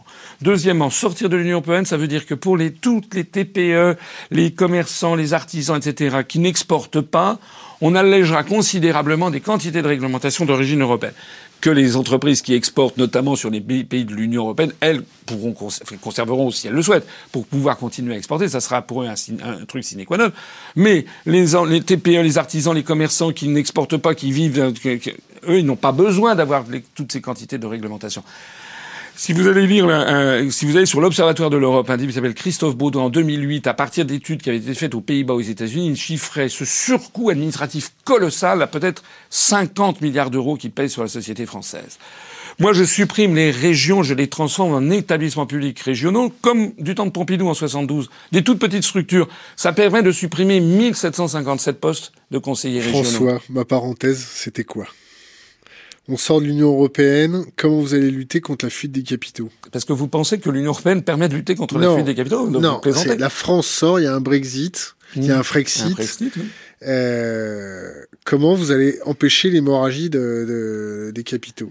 Nous ferons ce qui d'ailleurs est l'un des Comment objectifs- vous allez les rassurer? Mais nous ferons ce qui est l'un des objectifs essentiels, le- le- pas le seul, mais un des objectifs importants euh, de la sortie de l'Union européenne, c'est que nous allons mettre un terme à la libre circulation des mouvements de capitaux. Article 63 du traité sur le fonctionnement de l'Union européenne. Cet article qui dit toute restriction aux échanges de mouvements de capitaux entre les États membres et entre les États membres et les pays tiers, sous-entendu de l'Union européenne, sont interdites. Cet article-là, c'est celui qui a été créé par le, traité de Maastricht de 1992, qui a été repris dans le traité de Lisbonne. Cet article, il explique les délocalisations. Voilà. Avant, sous Vincent Auriol, sous René Coty, sous Charles de Gaulle, sous Georges Pompidou, sous Valéry Giscard d'Estaing et sous François Mitterrand jusqu'en 92, il n'y avait pas de délocalisation. Voilà. Ce qui a permis les délocalisations, c'est cet article-là. C'est pour ça que Montebourg, il vous dira oui, Made in France et ci et ça, ou Monsieur Mélenchon, on leur dit et l'article 63. Alors à ce moment-là, ils disent mais on va piétiner les traités. Mais on peut pas piétiner les traités parce a la Cour de justice de l'Union européenne, ce dont ils ne parlent jamais, parce qu'il y a un organisme qui est chargé de faire respecter les traités par les, par les, par les pays. Donc votre question qui me dit l'évasion des capitaux, eh bien, nous rétablirons le plus vite possible le- la- la- la- la- les contrôles des mouvements de capitaux. Je vous signale qu'au moment de la crise Non, à on Chypre, me signale pas. Merci. au moment de la crise à Chypre, les autres pays de l'Union européenne, violant d'ailleurs les traités, ont rétabli les, la- la- la- contrôles des mouvements de capitaux. On ne pouvait plus sortir de Chypre les capitaux que l'on voulait, notamment vers le reste de l'Union européenne. Ils ont même, de facto, pendant quelques temps, l'euro n'a plus existé à Oui, Chypre. c'est ce qui a, ce Je qui signale aussi de que- bloquer les, les, les, les investissements russes à Chypre, c'est ça? Vous, vous Ça doit Les- être sympa les- les dîners de Noël avec vous, sans déconner. Hein.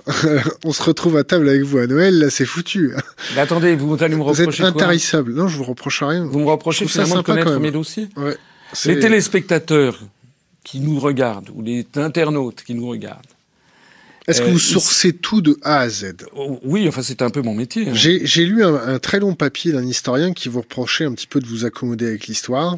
Qu'est-ce que vous pouvez lui répondre? Je lui répondrai que, bien entendu, quand on fait une conférence de trois heures sur l'histoire, de trois heures sur l'histoire de France, euh, c'est pas une thèse universitaire. Ça, je suis d'accord. Bien sûr, il y a des raccourcis. Je sais que certains vont me dire oui, il reprend le roman national, parce c'est la grande thèse. Hein, maintenant, le roman national. Mais alors, si le roman national, ça fait partie de notre histoire justement, et qu'il y ait certains passages qui aient été un peu enjolivés, je, je dis bien sûr, et les autres pays du monde. Et votre historien, le roman national américain, il, il intéressé au roman national américain hein? Pourquoi, par exemple, on tape sur systématiquement l'histoire de France Qui l'a qui nous expliqué qui était George Washington, qui meurt le, je sais plus quoi, 18 décembre 1799, avec 300 esclaves noirs.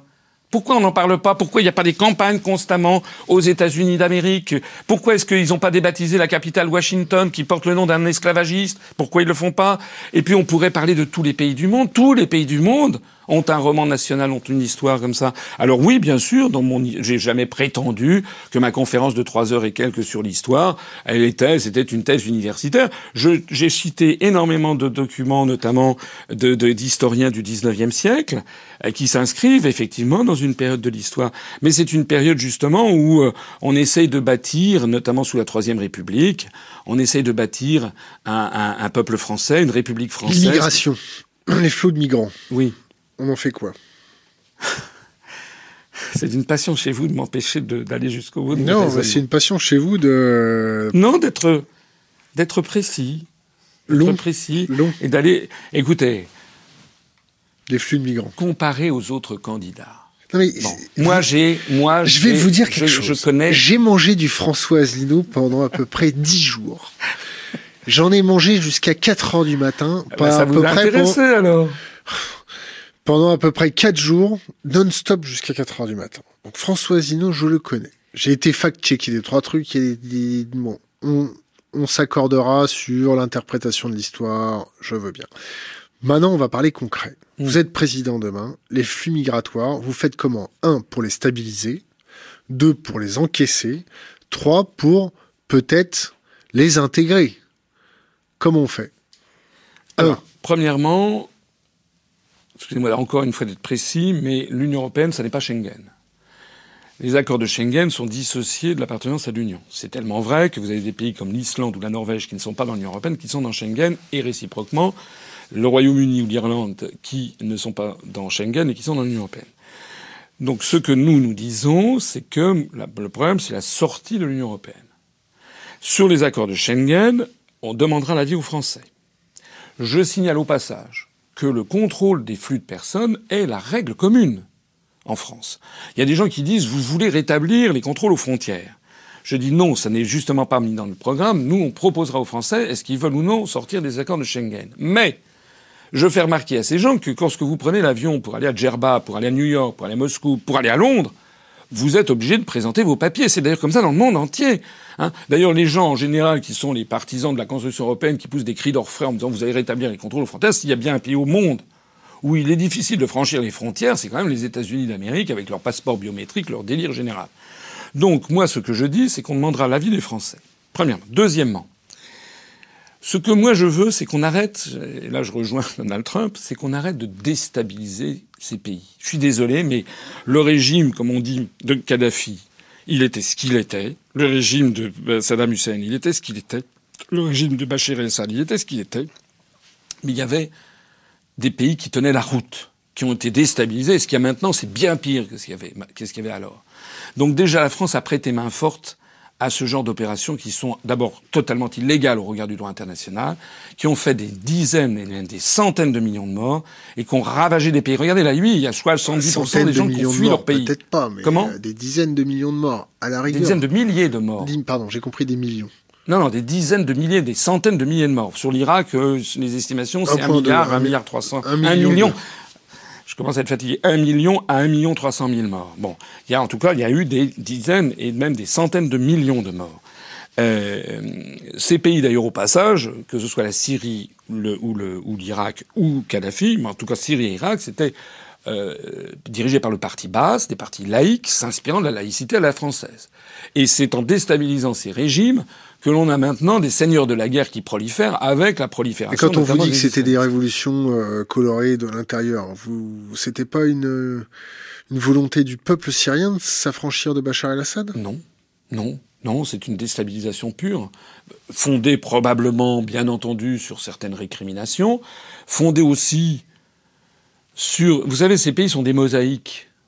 C'est comme euh, c'est comme la c'est comme la Yougoslavie. Bon, le Moyen-Orient, vous avez des quantités. Vous avez par exemple en Syrie, vous aviez des, des, vous aviez des musulmans sunnites, des musulmans chiites, des alaouites, des chrétiens. En, en, Irak, c'est pareil. Vous aviez des chrétiens nestoriens. Vous avez tout ça et des choses qui sont de, qui sont des équilibres. Hein. Ce sont des pays qui, au passage, n'ont jamais été des démocraties. Donc on arrête de faire n'importe quoi. On arrête de faire n'importe quoi. Bon, donc déjà, ça c'est un deuxième point. Troisième point on essaye de favoriser le maintien des populations dans les pays du Sud chez eux. Parce que les gens qui quittent leur pays, c'est jamais par plaisir. Hein. S'ils le font, c'est regarder les pays du Sahel. Est-ce que vous vous rendez compte, par exemple, qu'avec la construction européenne, on donne actuellement, par l'intermédiaire de l'Union européenne, beaucoup, beaucoup plus d'argent par habitant aux Estoniens, aux Lettons, aux Lituaniens, aux Hongrois, aux Bulgares, qu'aux Sénégalais, qu'aux Ivoiriens, qu'aux Maliens, etc. Qui parlent notre langue, c'est ça Comment Qui parlent notre langue Qui parlent notre langue, qui ont des, il y a des immigrés sénégalais, maliens en France, quand ils payent, quand ils prennent, quand ils achètent un, produit, hein, euh, il y a un taux de TVA, il y a un petit morceau qui va aller euh, financer euh, euh, la Bulgarie, etc. Est-ce que vous normal Il nous reste, il est déjà très tard là. Le... Donc les flux migratoires. Et par ailleurs, je, alors pour les gens qui me découvriraient, je rappelle quand même que nous, nous sommes un parti extrêmement républicain, que nous, nous, n'avons, nous, sommes, nous voulons rétablir ce qui a été le génie français, qui est un génie assimilationniste. C'est-à-dire que les gens en France, et d'ailleurs c'est ce qui se passe en réalité, en réalité, tout est fait pour détruire la République française, tout est fait pour la, selon le schéma que j'évoquais tout à l'heure. On a des gens qui en permanence jettent de l'huile sur le feu, constamment. L'affaire du Burkini cet été, moi, j'ai pas dit un mot sur le Burkini, parce que ce, ce, truc était pourri de A à Z. Moi, je ne suis pas là pour jeter de l'huile sur le feu. Je suis là pour dire à tous les Français, quelle que soit leur origine, leur couleur de peau, leur religion, nous sommes tous Français à égalité de droits et de devoirs. À égalité de droits et de devoirs. Voilà ce que. Eh bien, vous savez, à l'UPR, nous avons, j'ai pas calculé précis, mais au vu des patronymes, etc., je dis il y a au moins 12 à 14% de nos adhérents qui sont des Français. Vous ne tenez pas des fiches, j'espère. Non, mais qui sont des Français ah, d'origine. Des fichiers. Non, des Français d'origine immigrée. Qu'est-ce que vous pensez du fichier euh, qui fiche 60 millions de personnes C'est un fichier, je n'ai vu que ce qu'on en a dit dans la presse, donc je me méfie toujours un peu, mais a priori je trouve ça très inquiétant, parce que la CNIL, je suis pas sûr que la CNIL ait donné son point de vue, et il y a quelque chose qui sont absolument scandaleux, c'est notamment l'affaire de l'affaire de l'état d'urgence euh, constant. Quand vous pensez que ça va faire quoi 14 mois, 13 mois, que maintenant qu'on est en état d'urgence, il y a des gens qui me disent oui, mais on voit pas la différence. oui, c'est vrai qu'à Nice, par exemple, au moment de l'attentat du 14 juillet, les gens n'ont pas vu la différence. Ça prouve effectivement que les contraintes de l'état d'urgence, normalement, c'est pas plus de des rassemblements de pas plus de 5 personnes en public, ne sont pas suivis, ça c'est vrai, mais mais demain, on peut aller perquisitionner chez vous à 3 heures du matin, sans commission rogatoire, parce que c'est l'état d'urgence. Donc ça affaiblit, ça affaiblit l'état de droit, nos libertés publiques, et surtout ce que je trouve extrêmement grave, c'est une technique constante, notamment de la construction européenne. Le maintien de la peur C'est la, tactique du salami et de l'ennui. L'ennui, c'est-à-dire ce sont des choses compliquées, donc les gens disent oh, arrête de me gaver avec ces histoires d'état d'urgence, j'y comprends rien. Arrête de me gaver, c'est un petit peu ce que vous m'avez dit avec ces articles des traités européens. Non, non, je, vous me gavez pas. L'ennui. Je trouve soporifique et très long. Non, non, mais c'est parce que, mais oui, mais justement, j'explique ça aussi, c'est que euh, Hitler, euh, Mussolini, Staline, Napoléon, des grands dictateurs de l'histoire sont renvoyés au rang de parce qu'ils établissaient leur pouvoir par la force des armes. Maintenant, on a une dictature qui avance année après année par tranche de salami, vous savez, tranche par tranche, on ne voit pas le truc passer, et ça avance par ça, et par l'ennui. Parce que c'est vrai que c'est extrêmement emmerdant de parler des traités européens, je le reconnais. Vous voulez gâcher une soirée, vous parlez des articles 63, de l'article 42, de l'article du TUD, de l'article 38 et 39 du TFL. Là, vous gâchez la soirée. Mais, si on ne fait pas ça, les gens ne comprennent pas ce qui est en train de se passer. Et pour la première fois dans l'histoire, on a une dictature qui est en train de s'imposer par l'ennui et la technique du salami. Je vous mets juste une parenthèse, je vais regarder mes acolytes. Vous avez des questions à poser? Non? Non? Bon, allez, on va... Ah, qu'est-ce que vous pensez des, des, mouvements politiques horizontaux de type euh, Ma Voix et de type Bleu, Blanc, Zèbre ou la Maison des Citoyens? Je trouve que c'est sympathique parce que ça témoigne. Il y a quelque chose de sympathique et de, et de, et de sain. C'est que ça témoigne du fait que des gens veulent se redresser, veulent agir. Euh, j'explique souvent que en le mot démocratie, ça vient du grec ancien demos, le peuple, et kratos, le pouvoir. Mais kratos, en grec ancien, c'est le pouvoir par la force. C'est pas la même chose que arché. Arché, c'est le pouvoir légitime. Un monarque. Hein, on dit pas c'est pas un monocrate. On dit un autocrate, c'est un type qui a pris le pouvoir par la force. L'étymologie veut dire que la démocratie nécessite que les gens soient debout. Il faut se redresser. C'est pour ça que ces mouvements, comme ceux que vous citez, à mon avis, témoigne de quelque chose de simple. Il n'y a rien de pire que les gens qui sont avachis à ne rien faire et à regarder une série américaine. Ça, à mon avis, c'est la chose la pire qui puisse arriver à la République française. Il faut se redresser. Maintenant, ce que je pense aussi, et là, ceux qui m'écoutent, ils vont peut-être tiquer, mais euh, c'est que je pense qu'il faut quand même euh, bien connaître les rouages de l'État, les contraintes des traités internationaux qu'a souscrit, qu'a souscrit la France. Il ne faut pas partir d'idées générales, parce que ça, c'est très gentil, les idées générales. Mais justement, comme disent les Allemands, der Teufel liegt im Detail. Leur diable réside dans les détails. Moi, ce que j'ai voulu faire avec l'UPR, et j'ai pas les dents qui rayent le parquet. Vous savez, si vous me connaissiez, moi, mon, moi, je suis plutôt un, un, idéaliste, un intellectuel. Moi, j'aime bien être sur une plage avec un livre, et puis voilà. Donc, euh, si je si je brille l'Élysée, c'est c'est pas parce que j'ai envie de, c'est parce que j'ai envie vraiment de redresser mon pays et rendre aux Français leur démocratie. Vous avez combien d'enfants? J'en ai deux. Quel âge? Ben, J'ai ma fille qui a, qui a 24 ans et mon fils qui en a 18. Vous parlez d'écologie euh, avec? Oui, un petit peu, bien sûr. Qu'est-ce qu'ils vous en disent? Ah, ils sont un petit peu comme tout le monde, enfin comme tous les jeunes d'aujourd'hui, c'est-à-dire ils font attention, c'est un sujet qui les préoccupe. Vous faites quoi tous les jours, vous, pour l'écologie? Est-ce que vous arrêtez de manger de la viande? Alors ça, c'est pas forcément de l'écologie, ça c'est la, ah la, mode, la mode pour le. Combien de kilos, combien, combien de litres d'eau il faut pour faire un kilo de bœuf? Oui, c'est vrai, mais bon, euh, moi, Combien il faut de... je, vous rassure, mon programme, ça n'est pas d'imposer le, le, la, la, la, fin de la consommation de. de Alors, je repose ma question. Qu'est-ce que vous, vous faites tous les jours pour améliorer l'écologie je combats la construction européenne.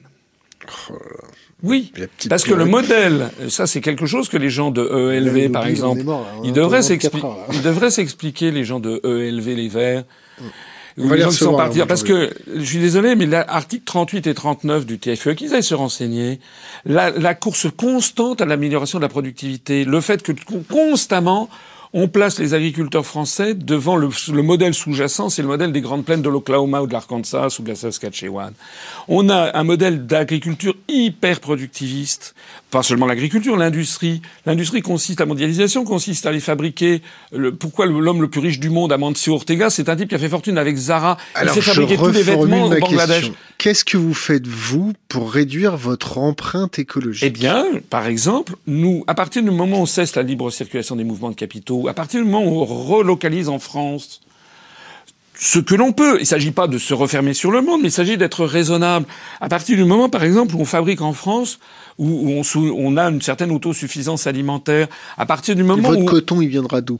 Ah ben on importera du coton, bien sûr. Et oui, de la même façon qu'on exportera du vin. Il s'agit pas. Il faut pas être, euh, comment dire, on n'est pas dans l'asymptote.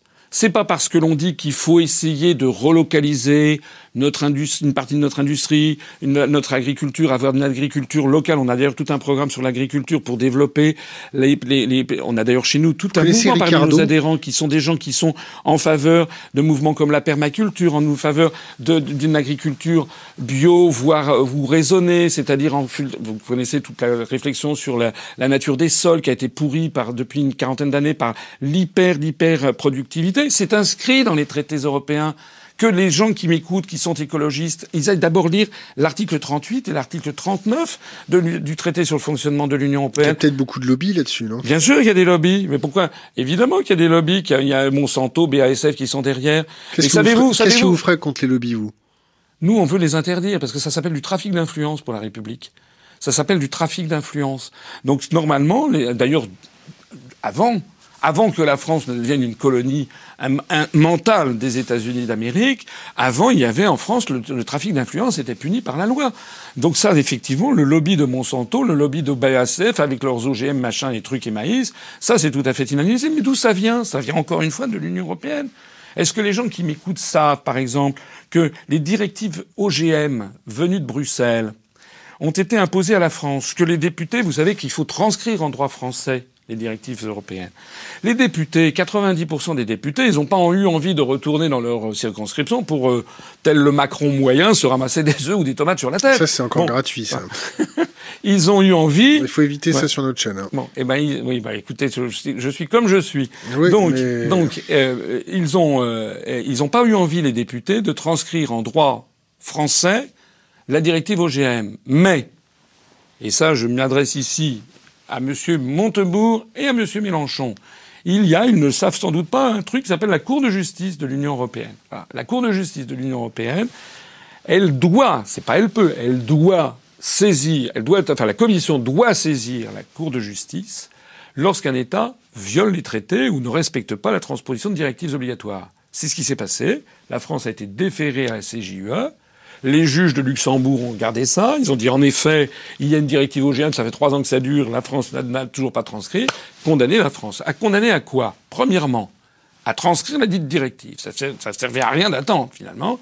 Deuxièmement, à, à subir une pénalité de 163 000 euros par jour de retard. Alors 163 000 euros par jour de retard, ça fait 1 630 000 pour 10 jours, 16 300 000 pour 100 jours, 50 millions pour un an, 150 millions pour 3 ans. Il faut savoir qu'actuellement, dans le budget de l'État, on a prévu dans le budget de l'État chaque année quelque chose comme 150 à 200 millions d'euros pour les pénalités qu'on va subir de la CGE parce qu'on tarde à transcrire les directives venues de Bruxelles. Alors moi, je m'adresse ici à la fois à ceux qui croient qu'on peut désobéir au traité. Non, on ne peut pas désobéir au traité parce que sinon il y a une sanction. Alors évidemment, certains vont dire, mais oui, on ne paye pas les sanctions. Bah oui, mais si on ne paye pas les sanctions, à ce moment-là, on se met en, colère et on se met en, opposition avec tous les autres. Donc on va aller jusqu'où? Moi, je veux que l'on respecte la souveraineté des Français. Je n'ai pas envie d'imposer la volonté de la France aux Allemands ou, aux, aux Britanniques. Allez, deux, deux dernières questions, puis on en aura terminé. Euh, derni- Alors, avant dernière question, la guerre contre la drogue et votre avis sur le cannabis. Qu'est-ce que vous pensez de la guerre contre la drogue? Vaste sujet. Ce que je pense, c'est que les sociétés occidentales sont devenues des sociétés anxiogènes et schizoïdes. Voilà. Pourquoi? Parce que vous avez j'ai brièvement tout à l'heure glissé le nom de Amancio Ortega qui fait fabriquer les vêtements euh, au Bangladesh, qui est devenu la première fortune mondiale devant Bill Gates. Il a 79 milliards d'euros de, de, de, dollars pardon de fortune personnelle. Il n'y a pas que lui, il y a Carrefour, il y a Auchan, etc. C'est un exemple. En fait, les sociétés occidentales, le monde occidental, la, prétendue mondialisation a, eu pour effet de bâtir une espèce d'économie négrière au niveau planétaire. Il y a d'un côté les peuples blancs qui consomment, et d'autre côté les peuples pauvres, hein, qui le sont d'ailleurs de moins en moins, mais qui s'enrichissent, ce qui est normal, euh, en Asie, etc., qui eux travaillent et bossent pour les autres. Voilà. Ça veut dire quoi? Ça veut dire que vous avez typiquement, euh, vous allez chez Zara, hein, une femme va chez Zara. Quelle était la question? Eh ben, J'y viens, j'y viens. Elle est divisée en deux. Les, les, les, Français, les, les, Occidentaux sont divisés en deux. Il y a un côté d'eux, c'est le consommateur, qui trouve tout à fait sympathique, effectivement, de pouvoir acheter une, une, robe à un prix pas trop cher, ou bien d'avoir des produits électroniques bon marché, etc., qui sont fabriqués à l'autre bout du monde. Et puis il y a l'autre partie, c'est le salarié, lui, il n'a pas d'emploi. Il a perdu son emploi. On assiste dans les sociétés occidentales à la montée concomitante du chômage, des inégalités, et de l'autre côté, des objets désirables qui affluent dans les galeries commerciales. Avec ce genre de société, on assiste à l'augmentation d'une espèce de, mal de vivre colossal. En plus de ça, c'est des sociétés qui ont perdu du sens.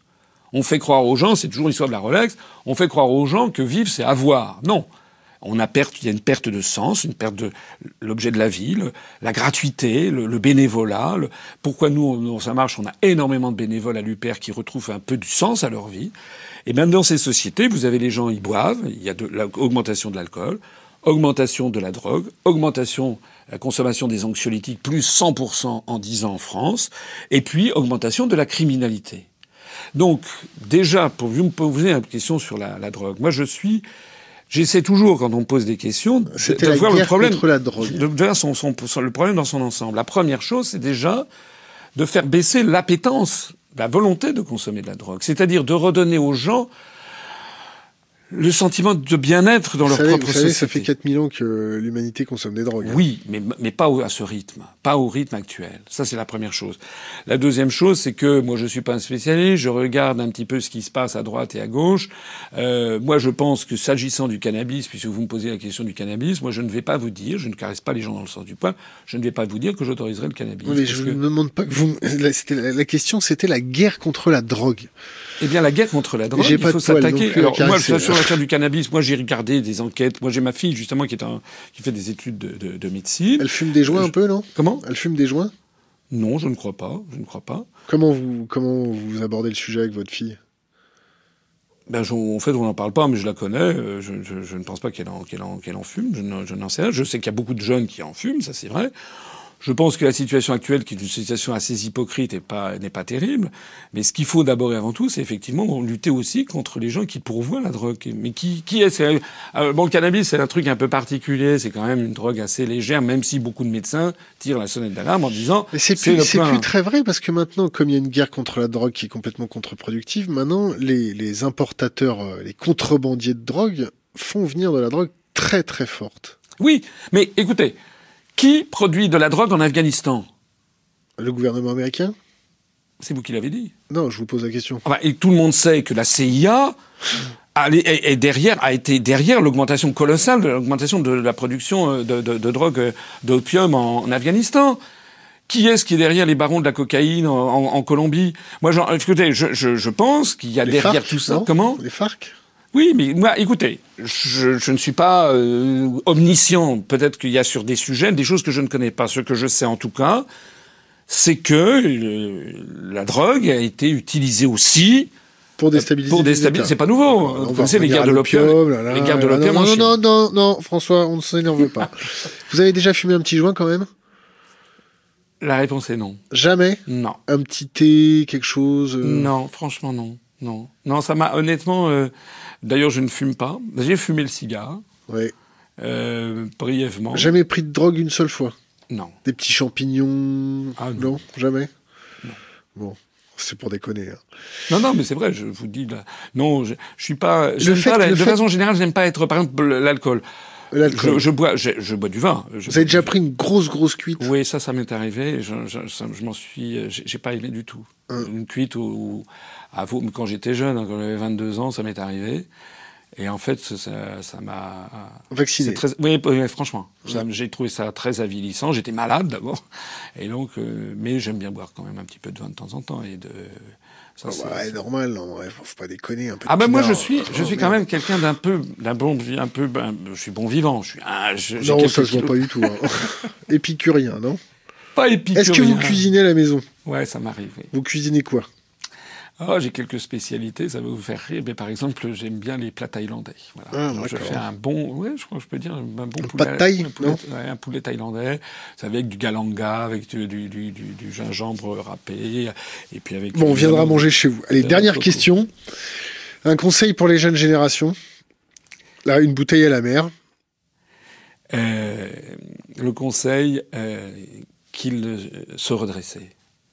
Se redresser. Ils ont un outil fantastique. Honnêtement, enfin, c'est la, la- la théorie, vous savez, de, de, de l'arme et du bouclier. Ils sont dans, une, dans un monde qui est assez, assez, assez tragique, qui, est- qui est très, très terrorisant sur ces... Mais ils ont un outil fantastique qui est quand même Internet. Et sur Internet, les gens disent ouais, il y a de tout. Bah oui, il y a de tout. Mais sur les grands médias, il y a rien. Euh, Donc sur Internet, il y a de tout, mais il y a aussi des choses euh, qui résonnent par eux-mêmes, qui se fassent leur opinion par eux-mêmes, euh, qu'ils développent la capacité de discernement et puis le, la bénévolence et l'ouverture sur autrui. Voilà, l'ouverture sur autrui.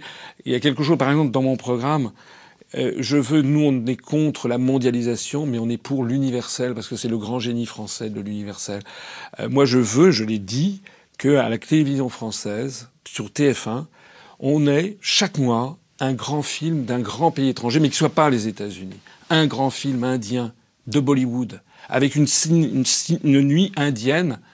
Moi, je suis allé dans tous ces pays. J'aime beaucoup de pays du Vous monde. savez, avec Internet, on peut se faire tous les soirs. hein. Oui, mais tout le monde n'est pas sur Internet. Vous avez raison, parce que de toute façon, c'est vrai que la, la, la, la, la, la, la- la consommation de télévision est en chute libre. Mais en tout cas, ben, ça peut donner quand même de l'exemple. Alors que si les internautes ils sont sur Internet, qu'ils aillent voir, qu'ils aillent voir Joda Akbar, qui est un grand film euh, péplum bollywoodien. Ça se passe sous, le- sous l'empereur, euh, sous l'empereur Akbar euh, au début du XVIe siècle. C'est les Moghols contre, qui sont donc musulmans contre la population hindouiste. C'est un, un film, moi je le trouve fabuleux. Vous avez des questions à nous poser? Profitez-en, parce que la prochaine fois qu'on vous invitera, ce sera pour les prochaines présidentielles. hein. La question que je voudrais vous poser, c'est que euh, je ne sais pas ce que vous en pensez, mais euh, je pense que dans le monde d'aujourd'hui, dans les médias d'aujourd'hui, le problème numéro un, c'est de respecter la charte de Munich et le problème de la loyauté. Vous Donc ça, c'est votre question, ça? Ouais. Qu'est-ce que vous en pensez, vous? De respecter la charte de Munich Ouais. Clairement. Et la loyauté La loyauté par rapport à quoi? Par rapport aux questions, par rapport à la... Les gens... Moi, je vois des, des journalistes... La seule loyauté qu'on doit, c'est la loyauté auprès de notre communauté. Point barre. Oui, mais la loyauté, ça veut dire on pose, on pose des questions sans avoir déjà les réponses. Voilà. Parce que moi, j'ai vu des journalistes, ils sont venus me voir, hein, ils savent déjà, le papier est déjà écrit, c'est un papier pour me, me traîner dans la boue. Voilà. Donc ce sont des gens, ce ne sont pas des journalistes, ce sont des petits propagandistes. Et ben ça, c'est ça qui manque.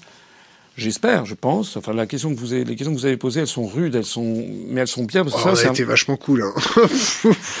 Non, mais vous m'avez posé des questions, vous m'avez poussé dans mes Ah non, retranchements. on avait envie, on avait envie de vous détruire à, vo- à cause de votre communauté qui nous a harcelés. Mais c'est pas ma communauté. Moi, Est-ce je que ne vous, suis pas vous voulez pas leur faire un petit message en disant Eh soyez ben, que les gens gars. qui m'écoutent et qui apprécient l'UPR arrêtent de harceler les médias. Enfin, les- par exemple, par- excusez-moi, des, euh, quelques. Non, on est cool, on pas- Mais en revanche, il faut les comprendre. Moi, je, je n'ai donné aucune instruction. Il faut les comprendre. Non mais on les comprend, on discute avec eux, on les a gérés, ils sont, ils sont polis, il y a pas de problème, on n'a pas eu plus de problèmes que ça avec eux. Bon, passons. Écoutez François Lesillo, merci d'être venu nous voir. Merci de m'avoir Euh, c'est la dernière interview de la soirée euh, et on est content. euh, vous étiez euh, fort agréable, contrairement à d'autres partis politiques qu'on a contactés. Euh, c'est aucun problème avec vous. Vous avez tenu vos engagements à la minute près et euh, ça fait plaisir que vous respectiez l'internet dans vos engagements. Et je tenais à le dire parce que euh, on a eu très peu de politiques qui ont été euh, courtois avec nous. Il y en a eu, mais pas tous. François Zinou, merci. Merci.